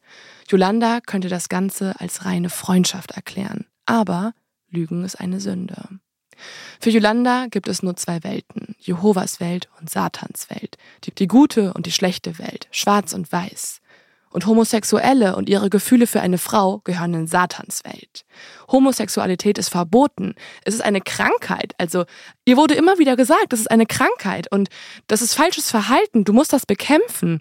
In einem Buch für Kinder und Jugendliche der Glaubensgemeinschaft heißt es, Masturbation kann sogar zu Homosexualität führen. Sorry, dass ich hier lache, aber Ja, ich weiß. Und sie hat das verinnerlicht. Gebete und Bibellesen, das könnte diese Einstellung heilen. Das wurde ihr immer wieder gesagt. Wer sich aber dazu entscheidet, Homosexualität auszuleben, der wird von Jehova mit dem Tod bestraft. Dem ist sie sich bewusst. Ja, also hier ist ja so viel Druck drauf. Es ist so, also da wird sogar mit dem Tod gedroht. Ich finde ja eh schon, und ich weiß, das sollte eigentlich nicht mehr so sein, aber ich glaube, dass das Coming Out auch heute, egal wo du aufwächst, immer noch ein Riesenschritt ist. Also klar, du kannst unglaublich viel Glück gehabt haben und Eltern gehabt haben, die dir immer gesagt haben, lieb, wen du lieben willst. Trotzdem, als Mädchen wird dir eher als Kind in der Schule gesagt, ach, welchen Jungen findest du denn süß? Wen findest du denn toll? Also von der Gesellschaft wird dir ja eigentlich schon noch gesagt, ähm, ja, Komplett. gleichgeschlechtliche Beziehungen sind eher die Norm. Mhm. Und da ist es, glaube ich, eh schon eine Überwindung zu sagen, ähm, ich liebe jemanden vom gleichen Geschlecht oder ich liebe vielleicht, also man kann ja auch sagen, irgendwie man ist bisexuell und man findet irgendwie beide Geschlechter anziehend oder so. Und ich glaube, das ist aber eh schon nicht leicht, dahin zu kommen. Und dann ist Yolanda einfach auch noch in einer Gesellschaft, die ihr sagt, das wird mit dem Tod bestraft. Das finde ich Ja. so unglaublich. Und also wenn man heutzutage sich outen würde, weiß man, man verliert Idioten im Leben, die das nicht akzeptieren. Also das ist mega hart. Man Mhm. Aber es kann halt die Familie auch sein. Bei ne? Yolanda ist es zwangsläufig die Familie und all ihre Geschwister. Also und all ihre Freunde, ihre komplette Gemeinschaft sind Zeugen Jehovas. Sie würde ihr alles Leben. verlieren. Sie würde ihr Leben verlieren. Alles. Was auch noch hinzukommt, es hat sich tatsächlich mal jemand geoutet, den sie kennt. Und zwar war das der Ehemann ihrer Schwester Yvonne. Und die Nachricht hat komplett die Gemeinschaft zerschüttert. Die Ehe der beiden wurde zu dem Gesprächsthema. Und alle haben auch immer wieder gesagt, jetzt ist er in Satans Welt. Also sie hat vor Augen, was passiert. Du wirst ausgeschlossen. Es wird das Gleiche passieren, wenn es bei ihr auch zum Outing kommen sollte. Außerdem durfte auch ab dem Moment niemals jemand wieder den Mann von Yvonne kontaktieren. Yolanda ist am Ende. Verzweifelt betet sie zu ihrem Freund im Himmel, fleht ihn an, diese Gefühle für Nikki verschwinden zu lassen. Alles, was sie jemals wollte, war, sein Werk zu verrichten. Aber von nun an will ihr Herz etwas anderes. Nikki. Yolanda ist verliebt, verliebt in eine Frau. Der Sommer ist fast vorbei, als wieder einmal Yolandas Handy vibriert. Yolanda geht dran, doch bekommt plötzlich einen Schrecken. Nikki schluchzt am anderen Ende der Leitung. Yolanda lässt sofort alles stehen und liegen. Wenig später steigen die beiden schweigend einen Hügel hinauf. Oben angekommen, setzen sie sich auf eine kleine Steinmauer und blicken in die Ferne. Unter ihnen liegt Nikis Wohnsiedlung. Um sie herum ist es ruhig. Yolanda legt den Arm um Niki. Sie ist noch immer aufgelöst. Nikis Herz pocht so schnell, dass Yolanda spüren kann. Mit feuchten Augen sieht Niki sie an. Dann sagt sie in die Stille hinein, ich möchte das Bibelstudium beenden. Zuerst ist da der Schock. Yolanda versteht nicht, das Studium beenden. Warum? Vor kurzem haben sie noch über die baldige Taufe gesprochen. Aber ich bin fast ein bisschen erleichtert. Mhm. Irgendwie hätte ich das nicht richtig gefunden, wenn Niki jetzt nur für die Liebe ihres Lebens etwa in eine Glaubensgemeinschaft eintritt, deren Werte sie eigentlich gar nicht vertritt. Ja, es kommt leider noch schlimmer. Es gibt nämlich noch einen weiteren Grund, warum Nikki zu dieser Erkenntnis kommt. Yolanda fragt immer wieder nach, was ist passiert. Tausend Fragen wirbeln durch Yolandas Kopf. Sie atmet tief ein und aus und versucht sich irgendwie den Stress auch nicht so richtig anmerken zu lassen. Aber natürlich bemerkt Nikki es. Nikki greift nach ihrer Hand und dann erzählt sie von dem Video. Sie ist über ein Video im Internet gestolpert. Und jetzt auch mal kurz vorher eine Warnung. Also es geht jetzt auch um Missbrauch. Und falls ihr das nicht anhören wollt, könnt ihr natürlich nochmal auch nach vorne skippen. Nikki erzählt jetzt, was sie in diesem Video gesehen hat. Es ist ein Interview mit einer jungen Frau, die früher Zeugin Jehovas war. Sie erzählt aber, dass sie als kleines Mädchen dort mehrfach von ihrem Onkel missbraucht wurde. Jahrelang schwieg sie, versuchte das Geschehene zu verdrängen, bis es nicht mehr ging. Sie erzählte dem Ältesten alles, was passiert war, bis ins kleinste Detail. Der Onkel stand daneben und stritt alles ab. Die Sache wurde sofort fallen gelassen. Es gab keine Nachforschungen, keine Bedenkzeit. Es passierte einfach gar nichts. Ihr wurde nur gesagt, dass Jehova über den Onkel schon richten würde. Oh Gott, ja, das ist ja leider, was richtig oft in so geschlossenen Gesellschaften passiert, dass die ihre eigenen Rechtssysteme haben und dann einfach beschließen, ja, Gott äh, kümmert sich da schon drum und dass Missbrauch dann einfach sehr lange nicht erkannt wird oder unter den Tisch fallen gelassen wird. Und es kommt noch mehr. In Nikis Augen funkelt jetzt der Zorn. Sie fragt, ist das wirklich, was der liebe Jehova will? Ihre Stimme zittert. Und dann sieht Yolanda auch die Tränen in Nikis Augen. Auch Niki wurde als kleines Mädchen missbraucht. Genauso wie die Frau im Video. Yolanda sieht ihren Schmerz, ihren Zorn, ihre Ungläubigkeit. Und auch Yolanda ist schockiert. Das kann einfach nicht stimmen, denkt sie. Sicher hatte Nikki irgendwie aus Versehen auf eins der vielen Propagandavideos geklickt. Es gibt viele Videos, die wollen die Zeugen Jehovas bewusst in ein schlechtes Licht drücken. Das wird ihr immer wieder gesagt. Mm, Das ist ja, was Mhm. immer dann gesagt wird. Ja. Alles ist Propaganda und Ja. stimmt nicht. Es wurde gefaked. Ja. Aber Yolanda denkt nach. Ihr kommen ein paar Details aus dem Video bekannt vor. Die Zwei-Zeugen-Regel zum Beispiel. Sie besagt, dass dem Vorwurf einer Straftat nur dann von dem internen Rechtskomitee der Gemeinde nachgegangen wird, wenn es dafür mindestens zwei Zeugen gibt. Ja. Und angewendet auf sexuellen Missbrauch bedeutet das, neben dem Opfer müsste mindestens eine weitere Person bestätigen, dass der Missbrauch durch den Täter wirklich stattgefunden hat. Wow. Ist das nicht möglich, sind die Ältesten angewiesen, die Angelegenheit in Jehovas Hände zu geben. Und das bedeutet, es passiert gar nichts. Wow. Yolanda stellen sich die Nackenhaare auf. Das kann einfach nicht wahr sein, denkt sie sich. Sie hat sich noch nie Gedanken darüber gemacht, welche Konsequenzen die Zwei-Zeugen-Regel für Menschen mit Missbrauchserfahrungen hat. Sie hat sie einfach akzeptiert. Vor allem müsste eigentlich sowas halt vor ein richtiges Gericht gehen. Das kann jetzt Ja. nicht einfach untereinander beschlossen werden. Vor allen Dingen, was für eine traumatisierende Erfahrung als Ja. kleines Mädchen, zwei Männern, einer davon ist dein Täter, zu erzählen, dass das dein Täter ist und der andere ist daneben und ist so, nö. Und in den seltensten Fällen findet Missbrauch in der Anwesenheit von anderen Menschen statt. Ja. Also wer soll das denn gesehen haben? Gerade auch in so Glaubensgemeinschaften passiert es ja auch oft, dass dann leider gesagt wird, Gott möchte das so, Jehova möchte das so und dass Kinder ja bewusst von den Menschen abgeschottet werden, die das tun. Das ist total schlimm. Und Yolanda merkt aber auch, dass hier was falsch läuft. Sie verspricht es Niki, Nachforschungen zum Thema anzustellen. Also sie ist sich auch nicht mehr sicher, will das wirklich Jehova? Das kann doch nicht sein. Und jetzt macht sie sich auf eine Mission. Sie möchte herausfinden, was hier wirklich abgeht. Zurück in ihrer Wohnung durchforstet Yolanda die Bibel und Bücher der Zeugen Jehovas. Doch die Aussagen, die sie findet, stellen sie nicht zufrieden. Ja, Kindesmissbrauch ist eine schwere Sünde. Doch, um eine schwere Sünde vor dem internen Gericht anzuklagen, muss entweder ein Geständnis oder eine zweite Zeugenaussage vorliegen. Als sie nicht mehr weiterkommt, beschließt sie, ihren Mann zu fragen. Tim ist in der Gemeinde mittlerweile zu einem der Ältesten ernannt worden. Wenn jemand weiß, was in einem solchen Fall zu tun ist, dann er. Als sie ihm von dem Video und von ihren Zweifeln erzählt, wirkt er erstaunt. Jehovas Gesetze sind eindeutig, Jojo. Da können wir nichts dran drehen oder uns darüber hinwegsetzen, erklärt er ihr. Und wenn Jehova fordert, dass es für eine Anklage und ein Verfahren zwei Zeugen braucht, dann gilt das für jeden Fall von Sünde. Es gibt keine andere Regel oder eine Ausnahme dafür in der Bibel. Aber das finde ich ja so schwierig, ähm, dass du wirklich mit Glauben wirklich alles begründen kannst. Also kein Wunder, dass ähm, die größten Kriege teilweise alle aus Glaubensüberzeugung geführt Ja. wurden, weil früher einfach jeder König einfach sagen konnte, ja, nee, also Gott sagt, dass ihr das tun müsst. Und dann haben die Leute das getan. Voll. Und klar, irgendwie ist es was total Schönes zu glauben, aber man muss sich damit halt auch auseinandersetzen und dass Sachen hinterfragt werden, finde ich zum Beispiel total wichtig.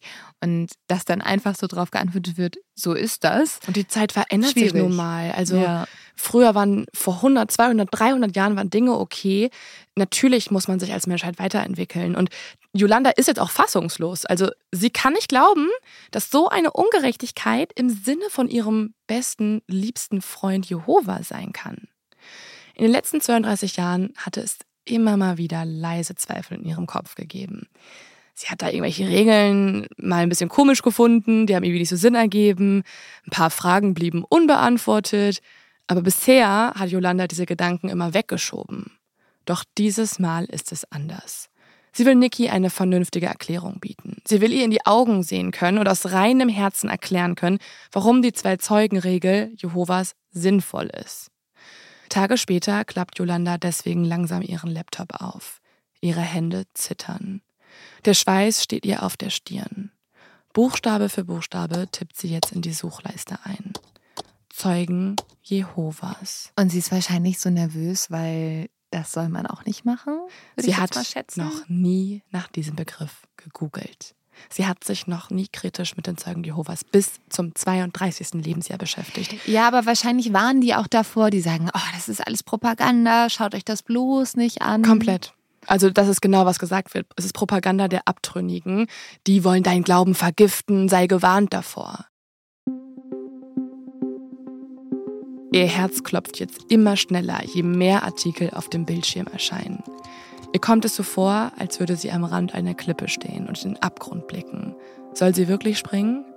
Sie weiß, dass irgendwo in der Tiefe die Wahrheit wartet. Sie weiß, jetzt gibt es kein Zurück mehr.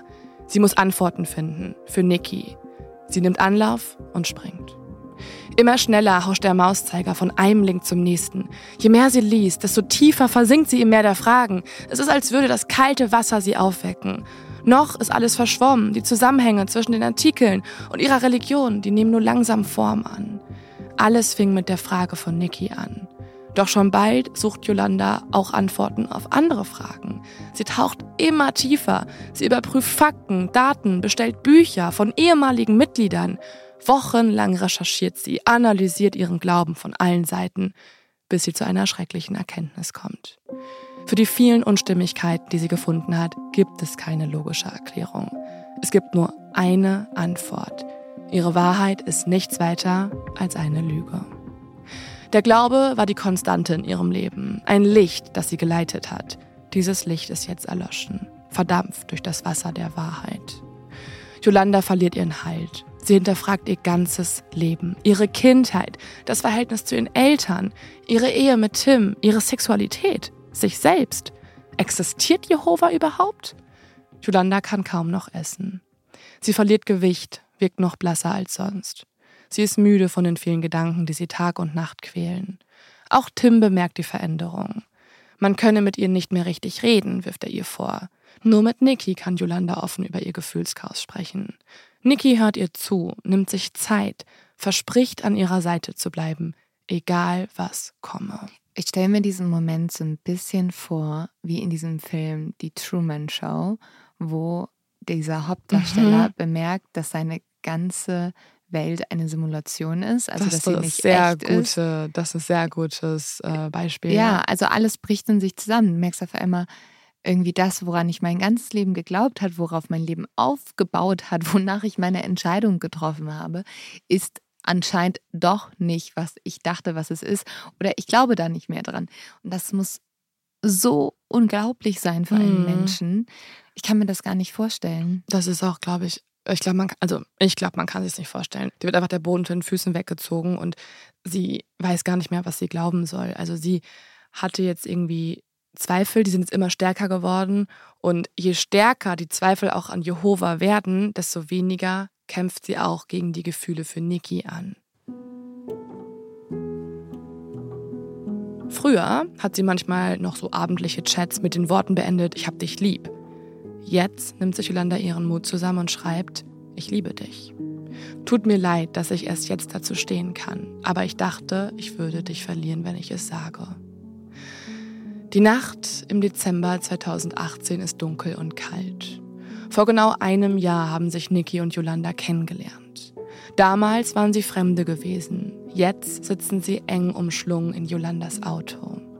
Es ist schon fast Mitternacht. Eigentlich wollte Yolanda Niki nur nach Hause fahren, doch wie so oft fällt den beiden der Abschied schwer. Draußen ist es still. Kein Mensch ist auf der Straße. Niki und Yolanda sind in ihrer eigenen Welt aber Yolanda ist unglücklich. Sie weiß nicht, wie ihr Leben weitergehen soll. Ob sie ihren Ehemann noch liebt, ob sie Kraft hat, alles zurückzulassen? Fragen, auf die auch Nikki keine Antwort hat. Aber sie ist für Yolanda da, hält sie fest im Arm und wischt ihr mit dem Daumen sanft die Tränen vom Gesicht.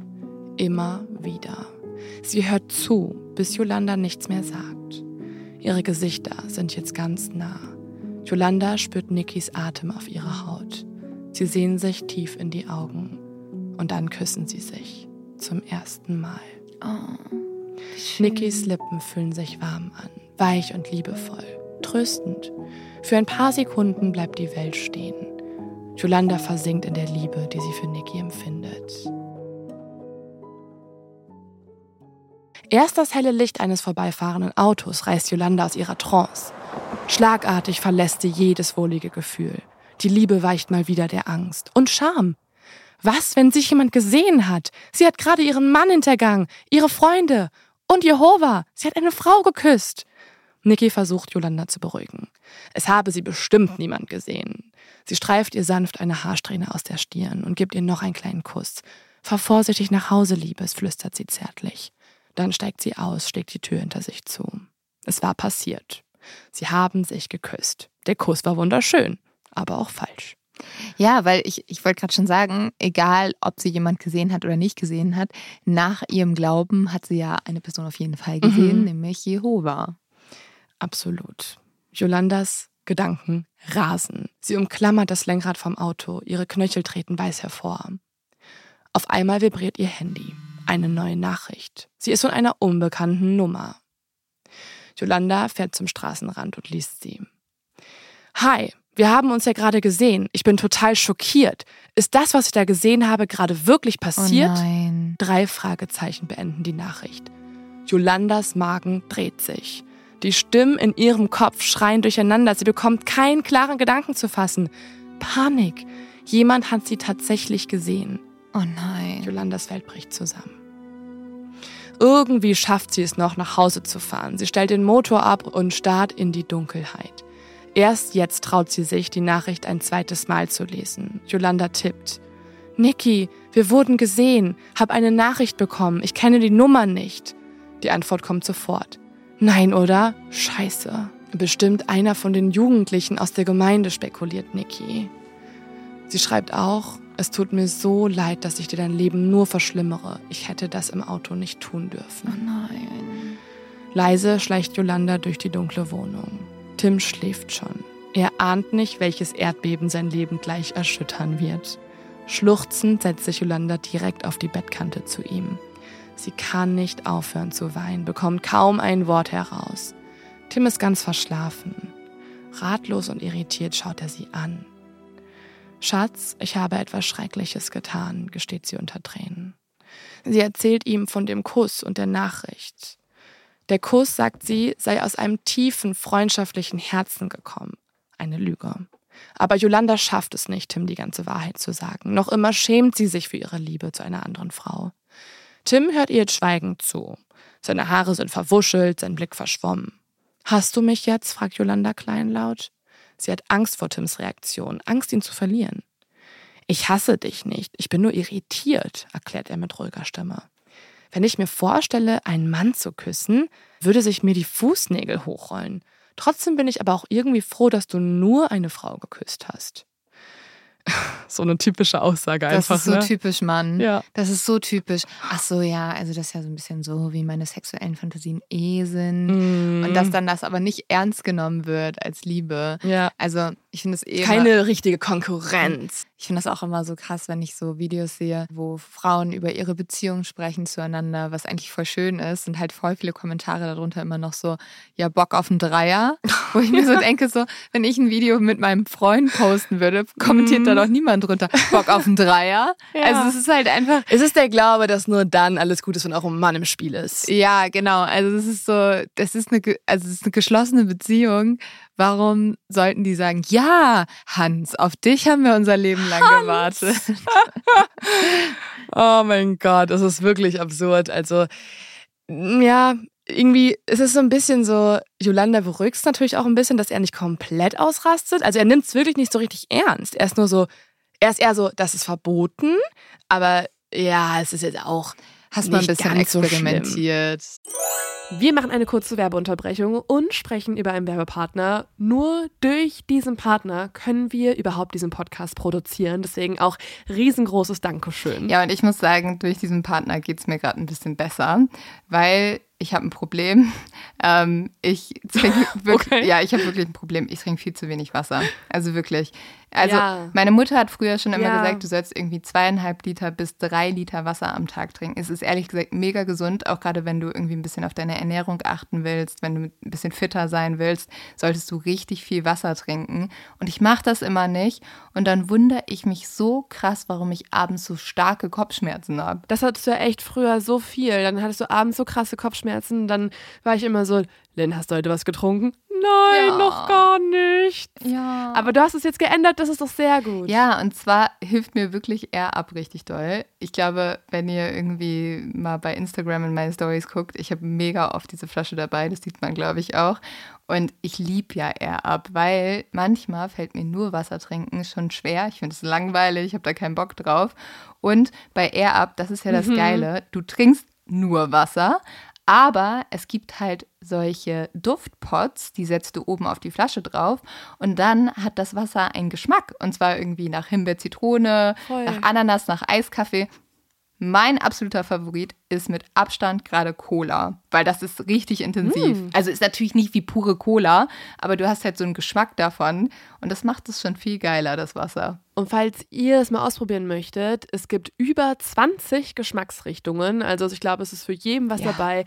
Und es ist tatsächlich nur Wasser. Also ihr nehmt keine Zusatzstoffe auf, kein Zucker, keine Kalorien. Und es gibt jetzt auch ganz neu die zweite Generation von den Air-Up-Flaschen. Da gibt es zwei unterschiedliche neue Farben. Also ihr könnt auch fürs Auge auswählen, was euch am besten passt. Außerdem ist das Ganze auch spülmaschinenfest. Falls ihr jetzt mal vorbeischauen wollt, dann klickt doch mal in unsere Folgenbeschreibung. Dort findet ihr ihr nämlich den Link und Infos und alles, was ihr braucht. Und dann könnt auch ihr mal AirUp ausprobieren. Ja, testet das auf jeden Fall mal. Also mich begleitet diese Flasche überall hin, ob das Recherchereisen sind. Ich werde sie auch jetzt mit in Urlaub nehmen oder jetzt äh, in meinem Alltag. Und meine Mama wäre stolz auf mich, weil jetzt trinke ich endlich mal genug Wasser. Ich bin auch stolz auf dich. Ja! Ich bin wie deine Mama. Und jetzt geht's weiter mit der Folge. Tim überredet sie dann auch, am nächsten Tag zu einem der Ältesten aus ihrer Gemeinde zu gehen und mit dem zu sprechen, damit sie wieder bekehrt wird darüber, dass das verboten ist und was gut ist. Jolanda nickt. Ich werde Jehova um Vergebung bitten, verspricht sie ihrem Mann. Den Rest der Nacht verbringt Jolanda weinend am Fenster. Ihr Blick geht hinauf zu den Sternen. Sie will zu Jehova beten. Doch nach wenigen Sätzen bricht sie ab. Die letzten Monate haben ihre Spuren hinterlassen. Ihre Verbindung zu Jehova ist schwächer geworden. Und doch kommt es ihr wie ein Zeichen vor. Ausgerechnet Mitglieder ihrer Gemeinde beobachten Nikis und ihren ersten Kuss. Als wollte Jehova ihr sagen, ich sehe dich, ich kenne deine Geheimnisse. Pass auf, welchen Weg du einschlägst. Nein. Als nein, nein, nein, nein, nein, nein, nein. Vielleicht ist es ein Zeichen, ganz schnell zu gehen. Und es ist auch noch ehrlich gesagt vollkommen unklar, wie sich Yolanda entscheidet. Also ja. in dieser Zeit ist für sie beides gleich realistisch. Ja, ich habe auch ganz doll Angst, dass sie ehrlich gesagt einfach zu den Zeugen Jehovas zurückkehrt. Mhm. Ja, als es am nächsten Tag jetzt an der Tür klingelt, ist Yolanda auch nervös. Also der Älteste ist ja jetzt da. Dem beichtet sie jetzt auch alles und er hört ihr stumm zu. Ernst sieht er sie an. Yolanda weiß, was die Gemeinde von ihr erwartet. Sie kennt den einzig richtigen Weg. Tonlos sagt sie, ich werde mich nicht mehr mit ihr treffen. Es ist ein Versprechen an Jehova, an Tim und an sich selbst. Sie will nicht ausgestoßen werden. Sie will Jehova nicht enttäuschen oder noch schlimmer, ihn verärgern. Oh nein. Sie wird ihrem Glauben treu bleiben und ihre Gefühle für Nikki abstellen. Aber ich will doch die Liebe. Ich will die Liebe. Ich will nicht. Das will ich nicht. Das finde ich doof. Noch am selben Tag setzt sich Yolanda dann auch an ihren Schreibtisch und mit zitternden Händen streicht sie ein Papier glatt. Es ist ein Abschiedsbrief an Niki. Sie schreibt, ich hoffe, dass wir beiden uns im Paradies wiedersehen können. Dann verabschiedet sie sich von Niki. Die nächsten Wochen sind die Hölle. Jolanda fühlt sich krank, läuft ziellos durch den Wald und schreit sich ihren Schmerz von der Seele. Sie fühlt sich allein, vermisst Niki und ihre ehrliche, klare Art. Die Zusammenkünfte in der Gemeinde besucht sie nur noch selten. Sie kann mit niemandem sprechen. Stattdessen liest sie über Jehova, die Welt außerhalb der Gemeinschaft. Vor ihr haben schon unzählige Menschen den Schritt aus der Gemeinschaft Zeugen Jehovas geschafft. Sie erzählen von wahrer Freiheit und dem Gefühl, endlich zu sich selbst stehen zu dürfen. Und auch wenn es ein schwerer Weg voller Verluste und seelischer Schäden ist, niemand dieser Aussteiger bereut, ihn gegangen zu sein. Yolanda denkt also in dieser Zeit immer wieder über einen aktiven Austritt nach und um da mal zu verstehen, welche Folgen das haben könnte auf die Menschen und so, habe ich auch mit dem Psychologen Martin Fellinger gesprochen. Er ist Experte auf dem Gebiet. Fellinger leitet die Gesellschaft gegen Sekten und Kultgefahren, GSK, und er berät auch regelmäßig ehemalige Mitglieder und deren Angehörige. Was sind denn möglich oft genannte Gründe für einen Ausstieg? Gründe für einen Ausstieg gibt es mehrere. Ähm, viele äh, verlassen die Gruppe, weil sie Zweifel haben. Zweifel an der Lehre, Zweifel am Verhalten äh, der Leitung, des Gurus, Zweifel vielleicht an der Erlösung oder am Sinn oder Aufgabe dieser Gruppe. Man darf sich das aber nicht so vorstellen, dass wenn Zweifel auftauchen, sofort die Person die Gruppe verlässt, sondern es gibt immer wieder äh, Versuche, sich die Zweifel selbst zu nehmen, Techniken, sich das ein wenig schön zu reden. Und das kann über Monate und Jahre, vielleicht sogar Jahrzehnte gehen, mit diesen Zweifeln zu leben oder leben zu lernen, bis sie dann vielleicht doch groß genug sind, dass man sie nicht mehr sich schönreden kann und das als Grund für einen Ausstieg sieht. Der Psychologe Martin Fehlinger hat uns auch erzählt, was ein Verlust von Familie und Gemeinde mit den Aussteigern emotional macht. Ein Ausstieg ist eine sehr weitreichende Entscheidung. Man verliert viele Freunde in der Gruppe, man verliert vielleicht auch Familienangehörige, wenn sie in der Gruppe sind. Man verliert vielleicht auch ein soziales Netz, äh, einen Wohnort, eine Beschäftigung. Also Kurzum, das Leben dreht sich durch den Ausstieg vollkommen um. Und diesen Mut auch aufzubringen, eine solche Entscheidung durchzuführen, der ist nicht leicht. Daher leben auch viele mit Sorge oder mit Zweifel oder unzufrieden in solchen Gruppen, weil es eben eine komplette Neuorientierung ist. Aber die Personen, die es wagen, die es schaffen, die gehen vielleicht auch durch eine erste schwere Zeit durch, sehen aber dann, welche persönliche Freiheit sie da erlangen können und mit welcher Freude sie vielleicht ein neues Leben hier aufbauen können. Also es zahlt sich sicher aus, aber es ist kein leichter Weg. Außerdem kriegen Aussteiger auch Hilfe. Auch dazu hat er uns was erzählt. Ein Stück weit wird man diese Dinge selbst reflektieren können. Ich rate aber dazu, dass man sich professionelle Hilfe sucht, zu einer Beratungsstelle geht, zu einer einschlägigen Beratungsstelle geht. Wir haben eine Sektenberatungsstelle hier in Wien. Es gibt auch viele in Deutschland und in der Schweiz. Ähm, um dort mit einem Profi gemeinsam über die Mechanismen der Gruppe nachzudenken und zu verstehen, was hat mich angetrieben, warum bin ich reingegangen, was ist dort passiert und wie kann ich diesen Teil meines Lebens einordnen und einer Gewicht, eine Gewichtung hier zusprechen, die diese Teil auch hier äh, zusteht. Nicht übermäßig, aber auch nicht untertreiben. Das, was tatsächlich war. Ja, das finde ich richtig spannend, weil also diese Situation, in der Yolanda gerade steckt, die kann ich mir einfach nicht vorstellen. Das muss so hart sein, wie uns ja jetzt gerade auch Verlänger berichtet hat. Und ich glaube, da bist du so darauf angewiesen, dass du jemanden hast, der dich unterstützt. Aber wie geht das denn bei Yolanda jetzt weiter? Also schafft sie das? Schafft sie diesen Ausstieg? Ja, wie wir gerade gehört haben, diese Entscheidung zu treffen, das ist extrem schwer. Dieser ganze Prozess, das ist extrem hart und Yolanda weiß nicht, ob sie es durchziehen kann.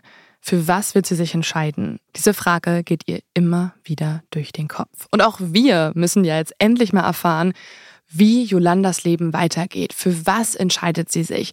Nach was geht sie? Nach ihrem Kopf oder nach ihrem Herzen? Und um diese Frage zu beantworten, springen wir ein paar Wochen in die Zukunft. Der weiße Sand knirscht unter Jolandas Füßen, als sie über den Strand läuft. Über ihr kreisen Möwen und der Wind zerzaust ihre roten Haare. Abgesehen davon ist es ganz ruhig. Es ist noch früh am Morgen. Die Ostsee wacht gerade erst auf. Beinahe sanft brechen die Wellen, bevor sie sich wieder ins Meer zurückziehen. Im Februar ist das Meer fast so kalt wie die Luft. Doch eine Sache ist ganz warm. Nikis Hand liegt in ihrer. Oh, es hat geklappt. Oh mein Gott, ich bin so glücklich, ich bin so erleichtert. Ich hatte ein bisschen Angst, dass jetzt so ein Twist kommt und du sagst, die Bibel liegt in ihrer Hand. Sie hat sich endlich für das Richtige entschieden. Jehova ist wieder neben Ja. ihr in ihren Oh, Gedanken. ich Nein, bin sie hat sich für Niki glücklich. entschieden. Ja. Ja, sie hat sich für Niki entschieden. Die letzten Wochen, muss man sagen, waren aber unfassbar hart. Also die härtesten ihres Lebens. Sie hat sich äh, gegen ihre Familie, gegen ihre Geschwister, Wow. gegen ihre Gemeinschaft entschieden. Sie Auch gegen ihren Mann, ne? Also Ja, sie hat sich von Tim getrennt. Tim hat das nicht gut aufgenommen natürlich. Der hat ähm, den Kontakt komplett abgebrochen. ist seine kleine sexuelle Fantasie jetzt nicht so gut gelaufen. Ja, und sie haben äh, seitdem auch nichts mehr miteinander zu tun, obwohl die so gute Freunde waren. Und sie hat sich aber für das Leben mit Niki entschieden. Der Oh. Drang, einfach wegzulaufen, der wurde immer stärker und sie war hin und her gerissen. Aber am Ende hat ihr Herz die nächste Entscheidung getroffen. Ja, True Love. Oh, das macht mich ganz Das glücklich. ist total niedlich. Sie setzen sich jetzt in den weichen Sand und beobachten, wie der Himmel seine Farbe wechselt. Zuerst rosa, dann orange, bis sich schließlich die glühende Sonne über den Horizont schiebt.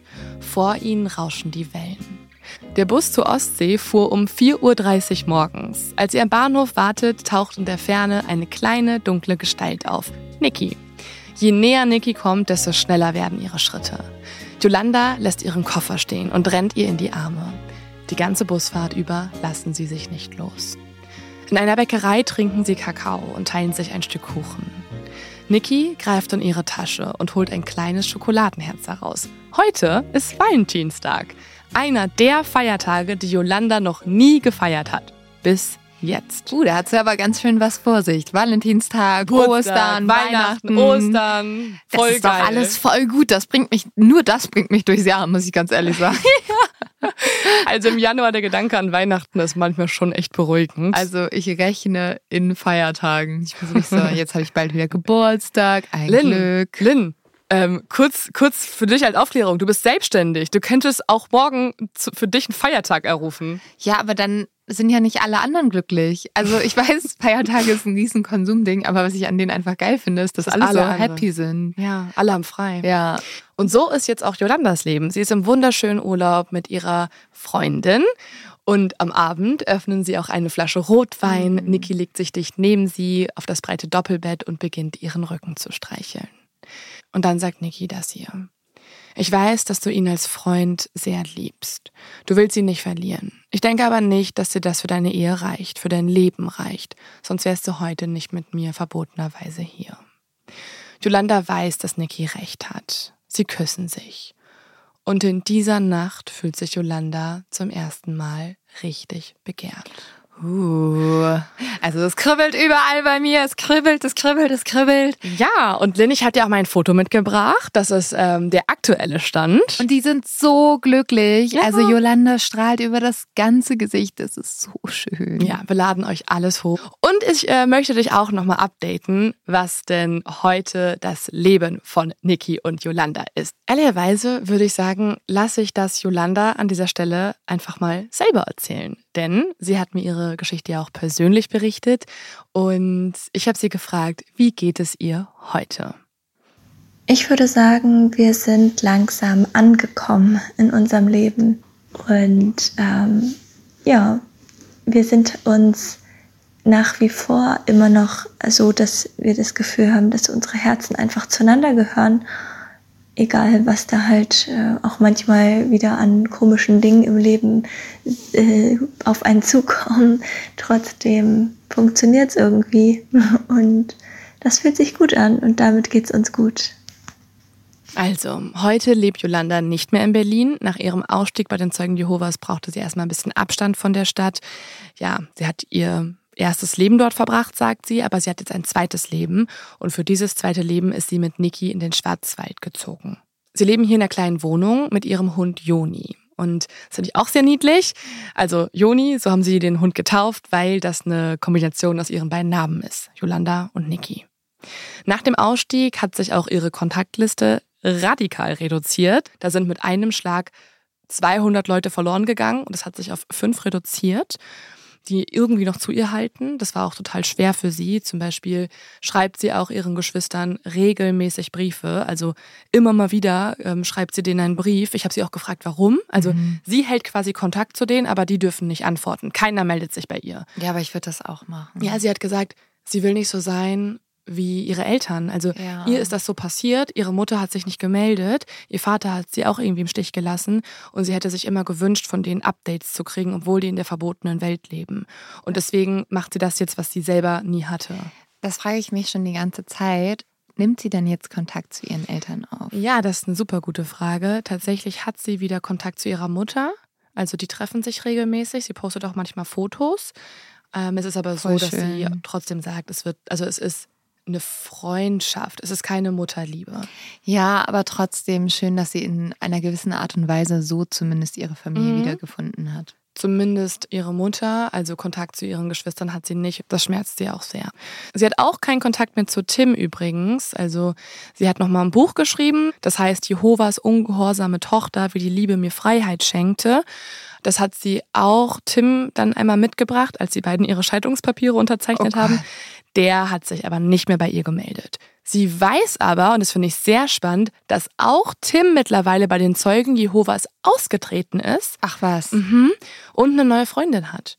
Okay, wow. Ja, das finde ich auch total spannend. Man könnte sich natürlich dann auch fragen, hat das was mit ihr zu tun? Das fragt sie sich selber auch. Ja, aber irgendwie waren ja diese Menschen, also irgendwie waren ja Tim und Yolanda auch sehr lange sehr verbunden, Ja. hatten eine sehr enge Beziehung. Also vielleicht hatten die auch ein bisschen die gleichen Gedanken. Und Ja, und ich kann mir auch vorstellen, dass nachdem man erfährt, dass Yolanda irgendwie mit einer Frau zusammen ist, mhm. wird ja auch wahrscheinlich Tim immer wieder gesagt, deine Frau ist böse mhm. und vielleicht macht das auch was mit dir. Du hast ja. die Person geliebt und jetzt reden alle so über diese Person, das ist natürlich auch irgendwie schmerzhaft. Aber vielleicht kommt es ja auch irgendwann mal dazu. Ich glaube, Yolanda wird sich total freuen, wenn sie mit Tim nochmal irgendwie Kontakt hat und auf eine freundschaftliche mhm. Art und Weise zumindest.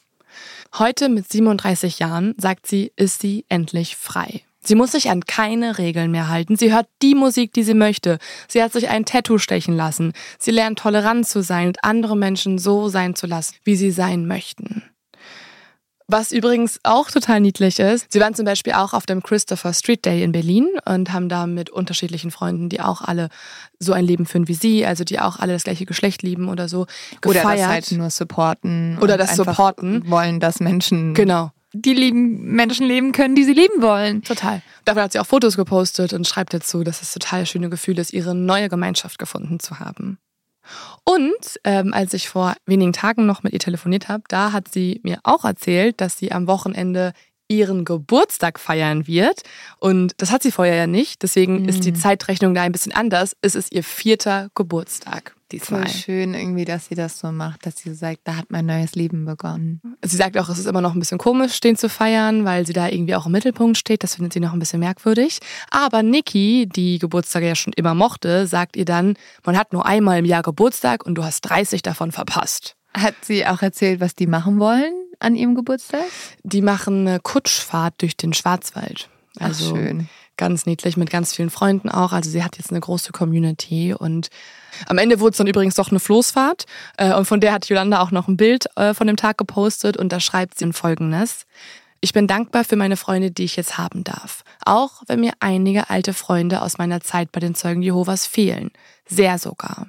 Der Gedanke an sie liegt schwer auf meinem Herzen. Auch, dass meine Geschwister diese Momente nicht mit mir teilen können. Da hat sie auch so einen traurigen Smiley noch dazu geschrieben. Es wäre gelogen zu behaupten, ich könnte das übersehen oder dass es mir egal wäre.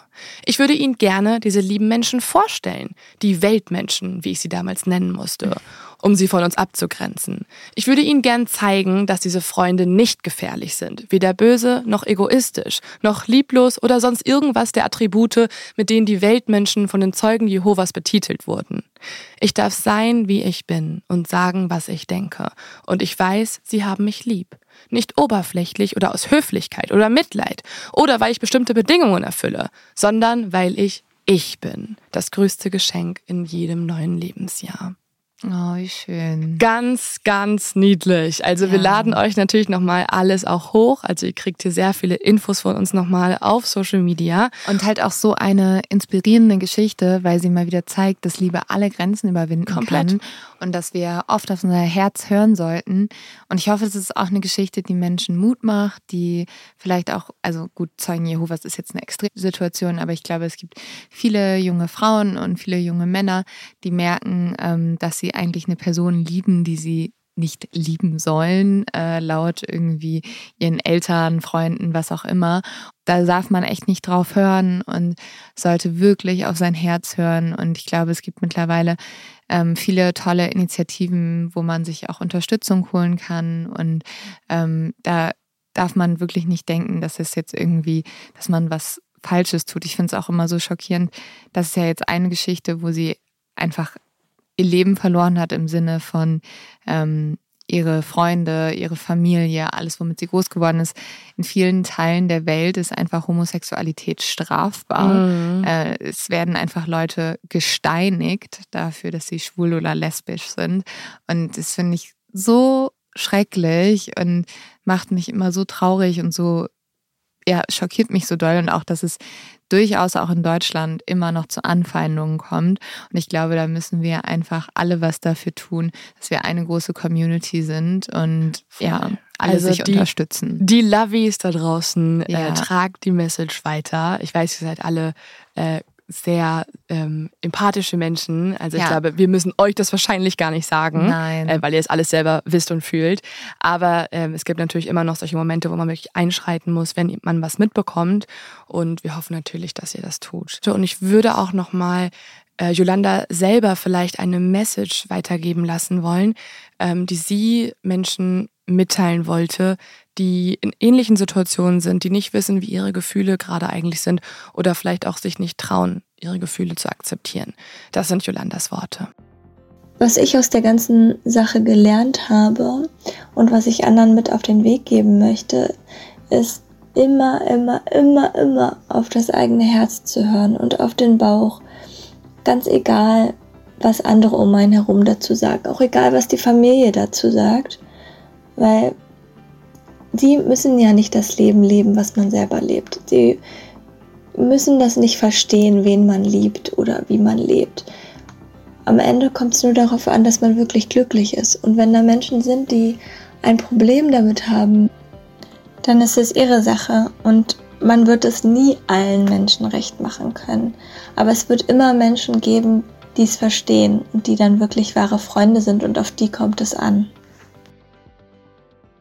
Oh, ich finde das so beeindruckend. Ich finde es auch ganz toll, dass du mit ihr selber gesprochen hast, dass sie dir auch ihre Geschichte selber erzählt hat und mhm. bin ihr sehr dankbar, dass wir die hier in diesem Podcast erzählen durften. Die kennen noch viel zu wenig Menschen. Zum Beispiel ist ihr Buch im eigenen Verlag erschienen. Also man kann das natürlich online lesen, also es ist super lesenswert, aber es ist ähm, noch sehr unbekannt. Deswegen finde ich es schön, dass man davon mitbekommt, weil es auch so dramatisch ist. Also es ist ja allein die Liebesgeschichte ist dramatisch, aber auch dann alles, was damit einhergeht, ja. der Sektenausstieg. Ne? Also ist auch ein bisschen True Crime mal wieder in dieser Folge gewesen. Ich, ich will es ja nur noch mal erwähnen. Ne? Liebe äh, Streamer, liebe Fernsehsender, das muss ein Film sein. Ruft uns an. Ja, wir, wir, wir schreiben wir euch ein paar das. Drehbücher, ja. wenn ihr wollt. Also wir, wir schreiben ja schon die ganze Zeit hier. Also wir könnten das auch noch zur Serie verarbeiten. Also ich weiß nicht wie, weil wir dann echt nicht mehr schlafen können, aber gut.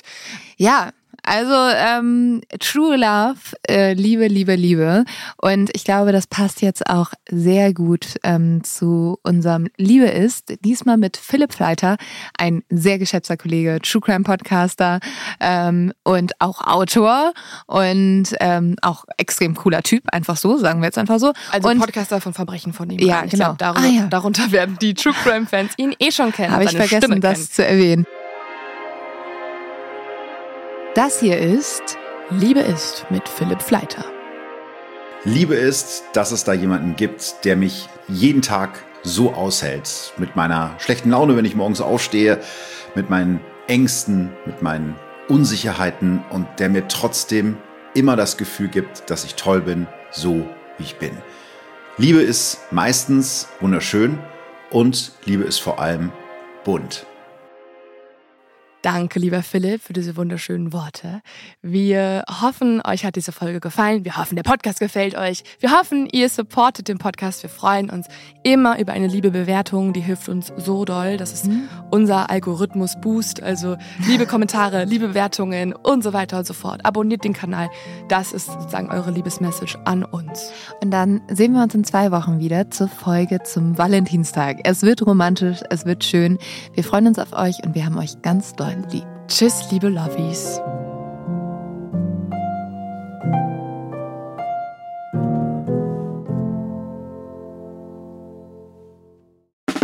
Der 7-One Audio Podcast-Tipp. Mein Name ist Paul Ripke und heute geht es um den Podcast AWFNR. Alle Wege führen nach Ruhm. Der Paul Ripke Podcast, das ist ein Gesprächspodcast für seichte Unterhaltung. Also, du lauschst zwei Menschen, manchmal auch drei, bei einem Telefonat oder einem Gespräch dabei zu, wie sie darüber labern, was in ihrer letzten Zeit so abging. Bei AWFNR rufe ich Leute aus meinem Telefonbuch, interessante Freundinnen aus aller Welt an. Neben Poldi, Lola Weipert, Bowser kommen hier auch regelmäßig Chrissy Martin und Caro Kauer zu Wort. Oder eben auch Menschen, Menschen, die einfach mich begeistert haben. Jonas Deichmann war da, Jan Ulrich, mit dem habe ich gesprochen. Und grundlegend weiß ich nicht ganz genau, was da in der Zukunft passiert, aber ich rufe Leute an, die ich in der Woche vielleicht auch mal kennengelernt habe und die mich inspiriert haben, um vielleicht euch da draußen auch ein ganz klein bisschen zu inspirieren. Jedes Gespräch überrascht zumindest mich jedes Mal aufs Neue und manchmal kommt sogar dabei raus, dass ich danach mich für ein Praktikum bei Big FM bewerbe und vielleicht sogar das eine oder andere berufliche Erfolgserlebnis feiern darf. Danke, Lola dafür. Schon mal. Also jeden Dienstag um 16.20 Uhr deutscher Zeit, 420 und so, gibt es eine neue Folge AWFNR. Und wenn du die nicht verpassen willst, dann abonniere jetzt den Podcast auf dem Podcast-Player deines Vertrauens. Viel Spaß beim Hören von Alle Wege führen nach Ruhm.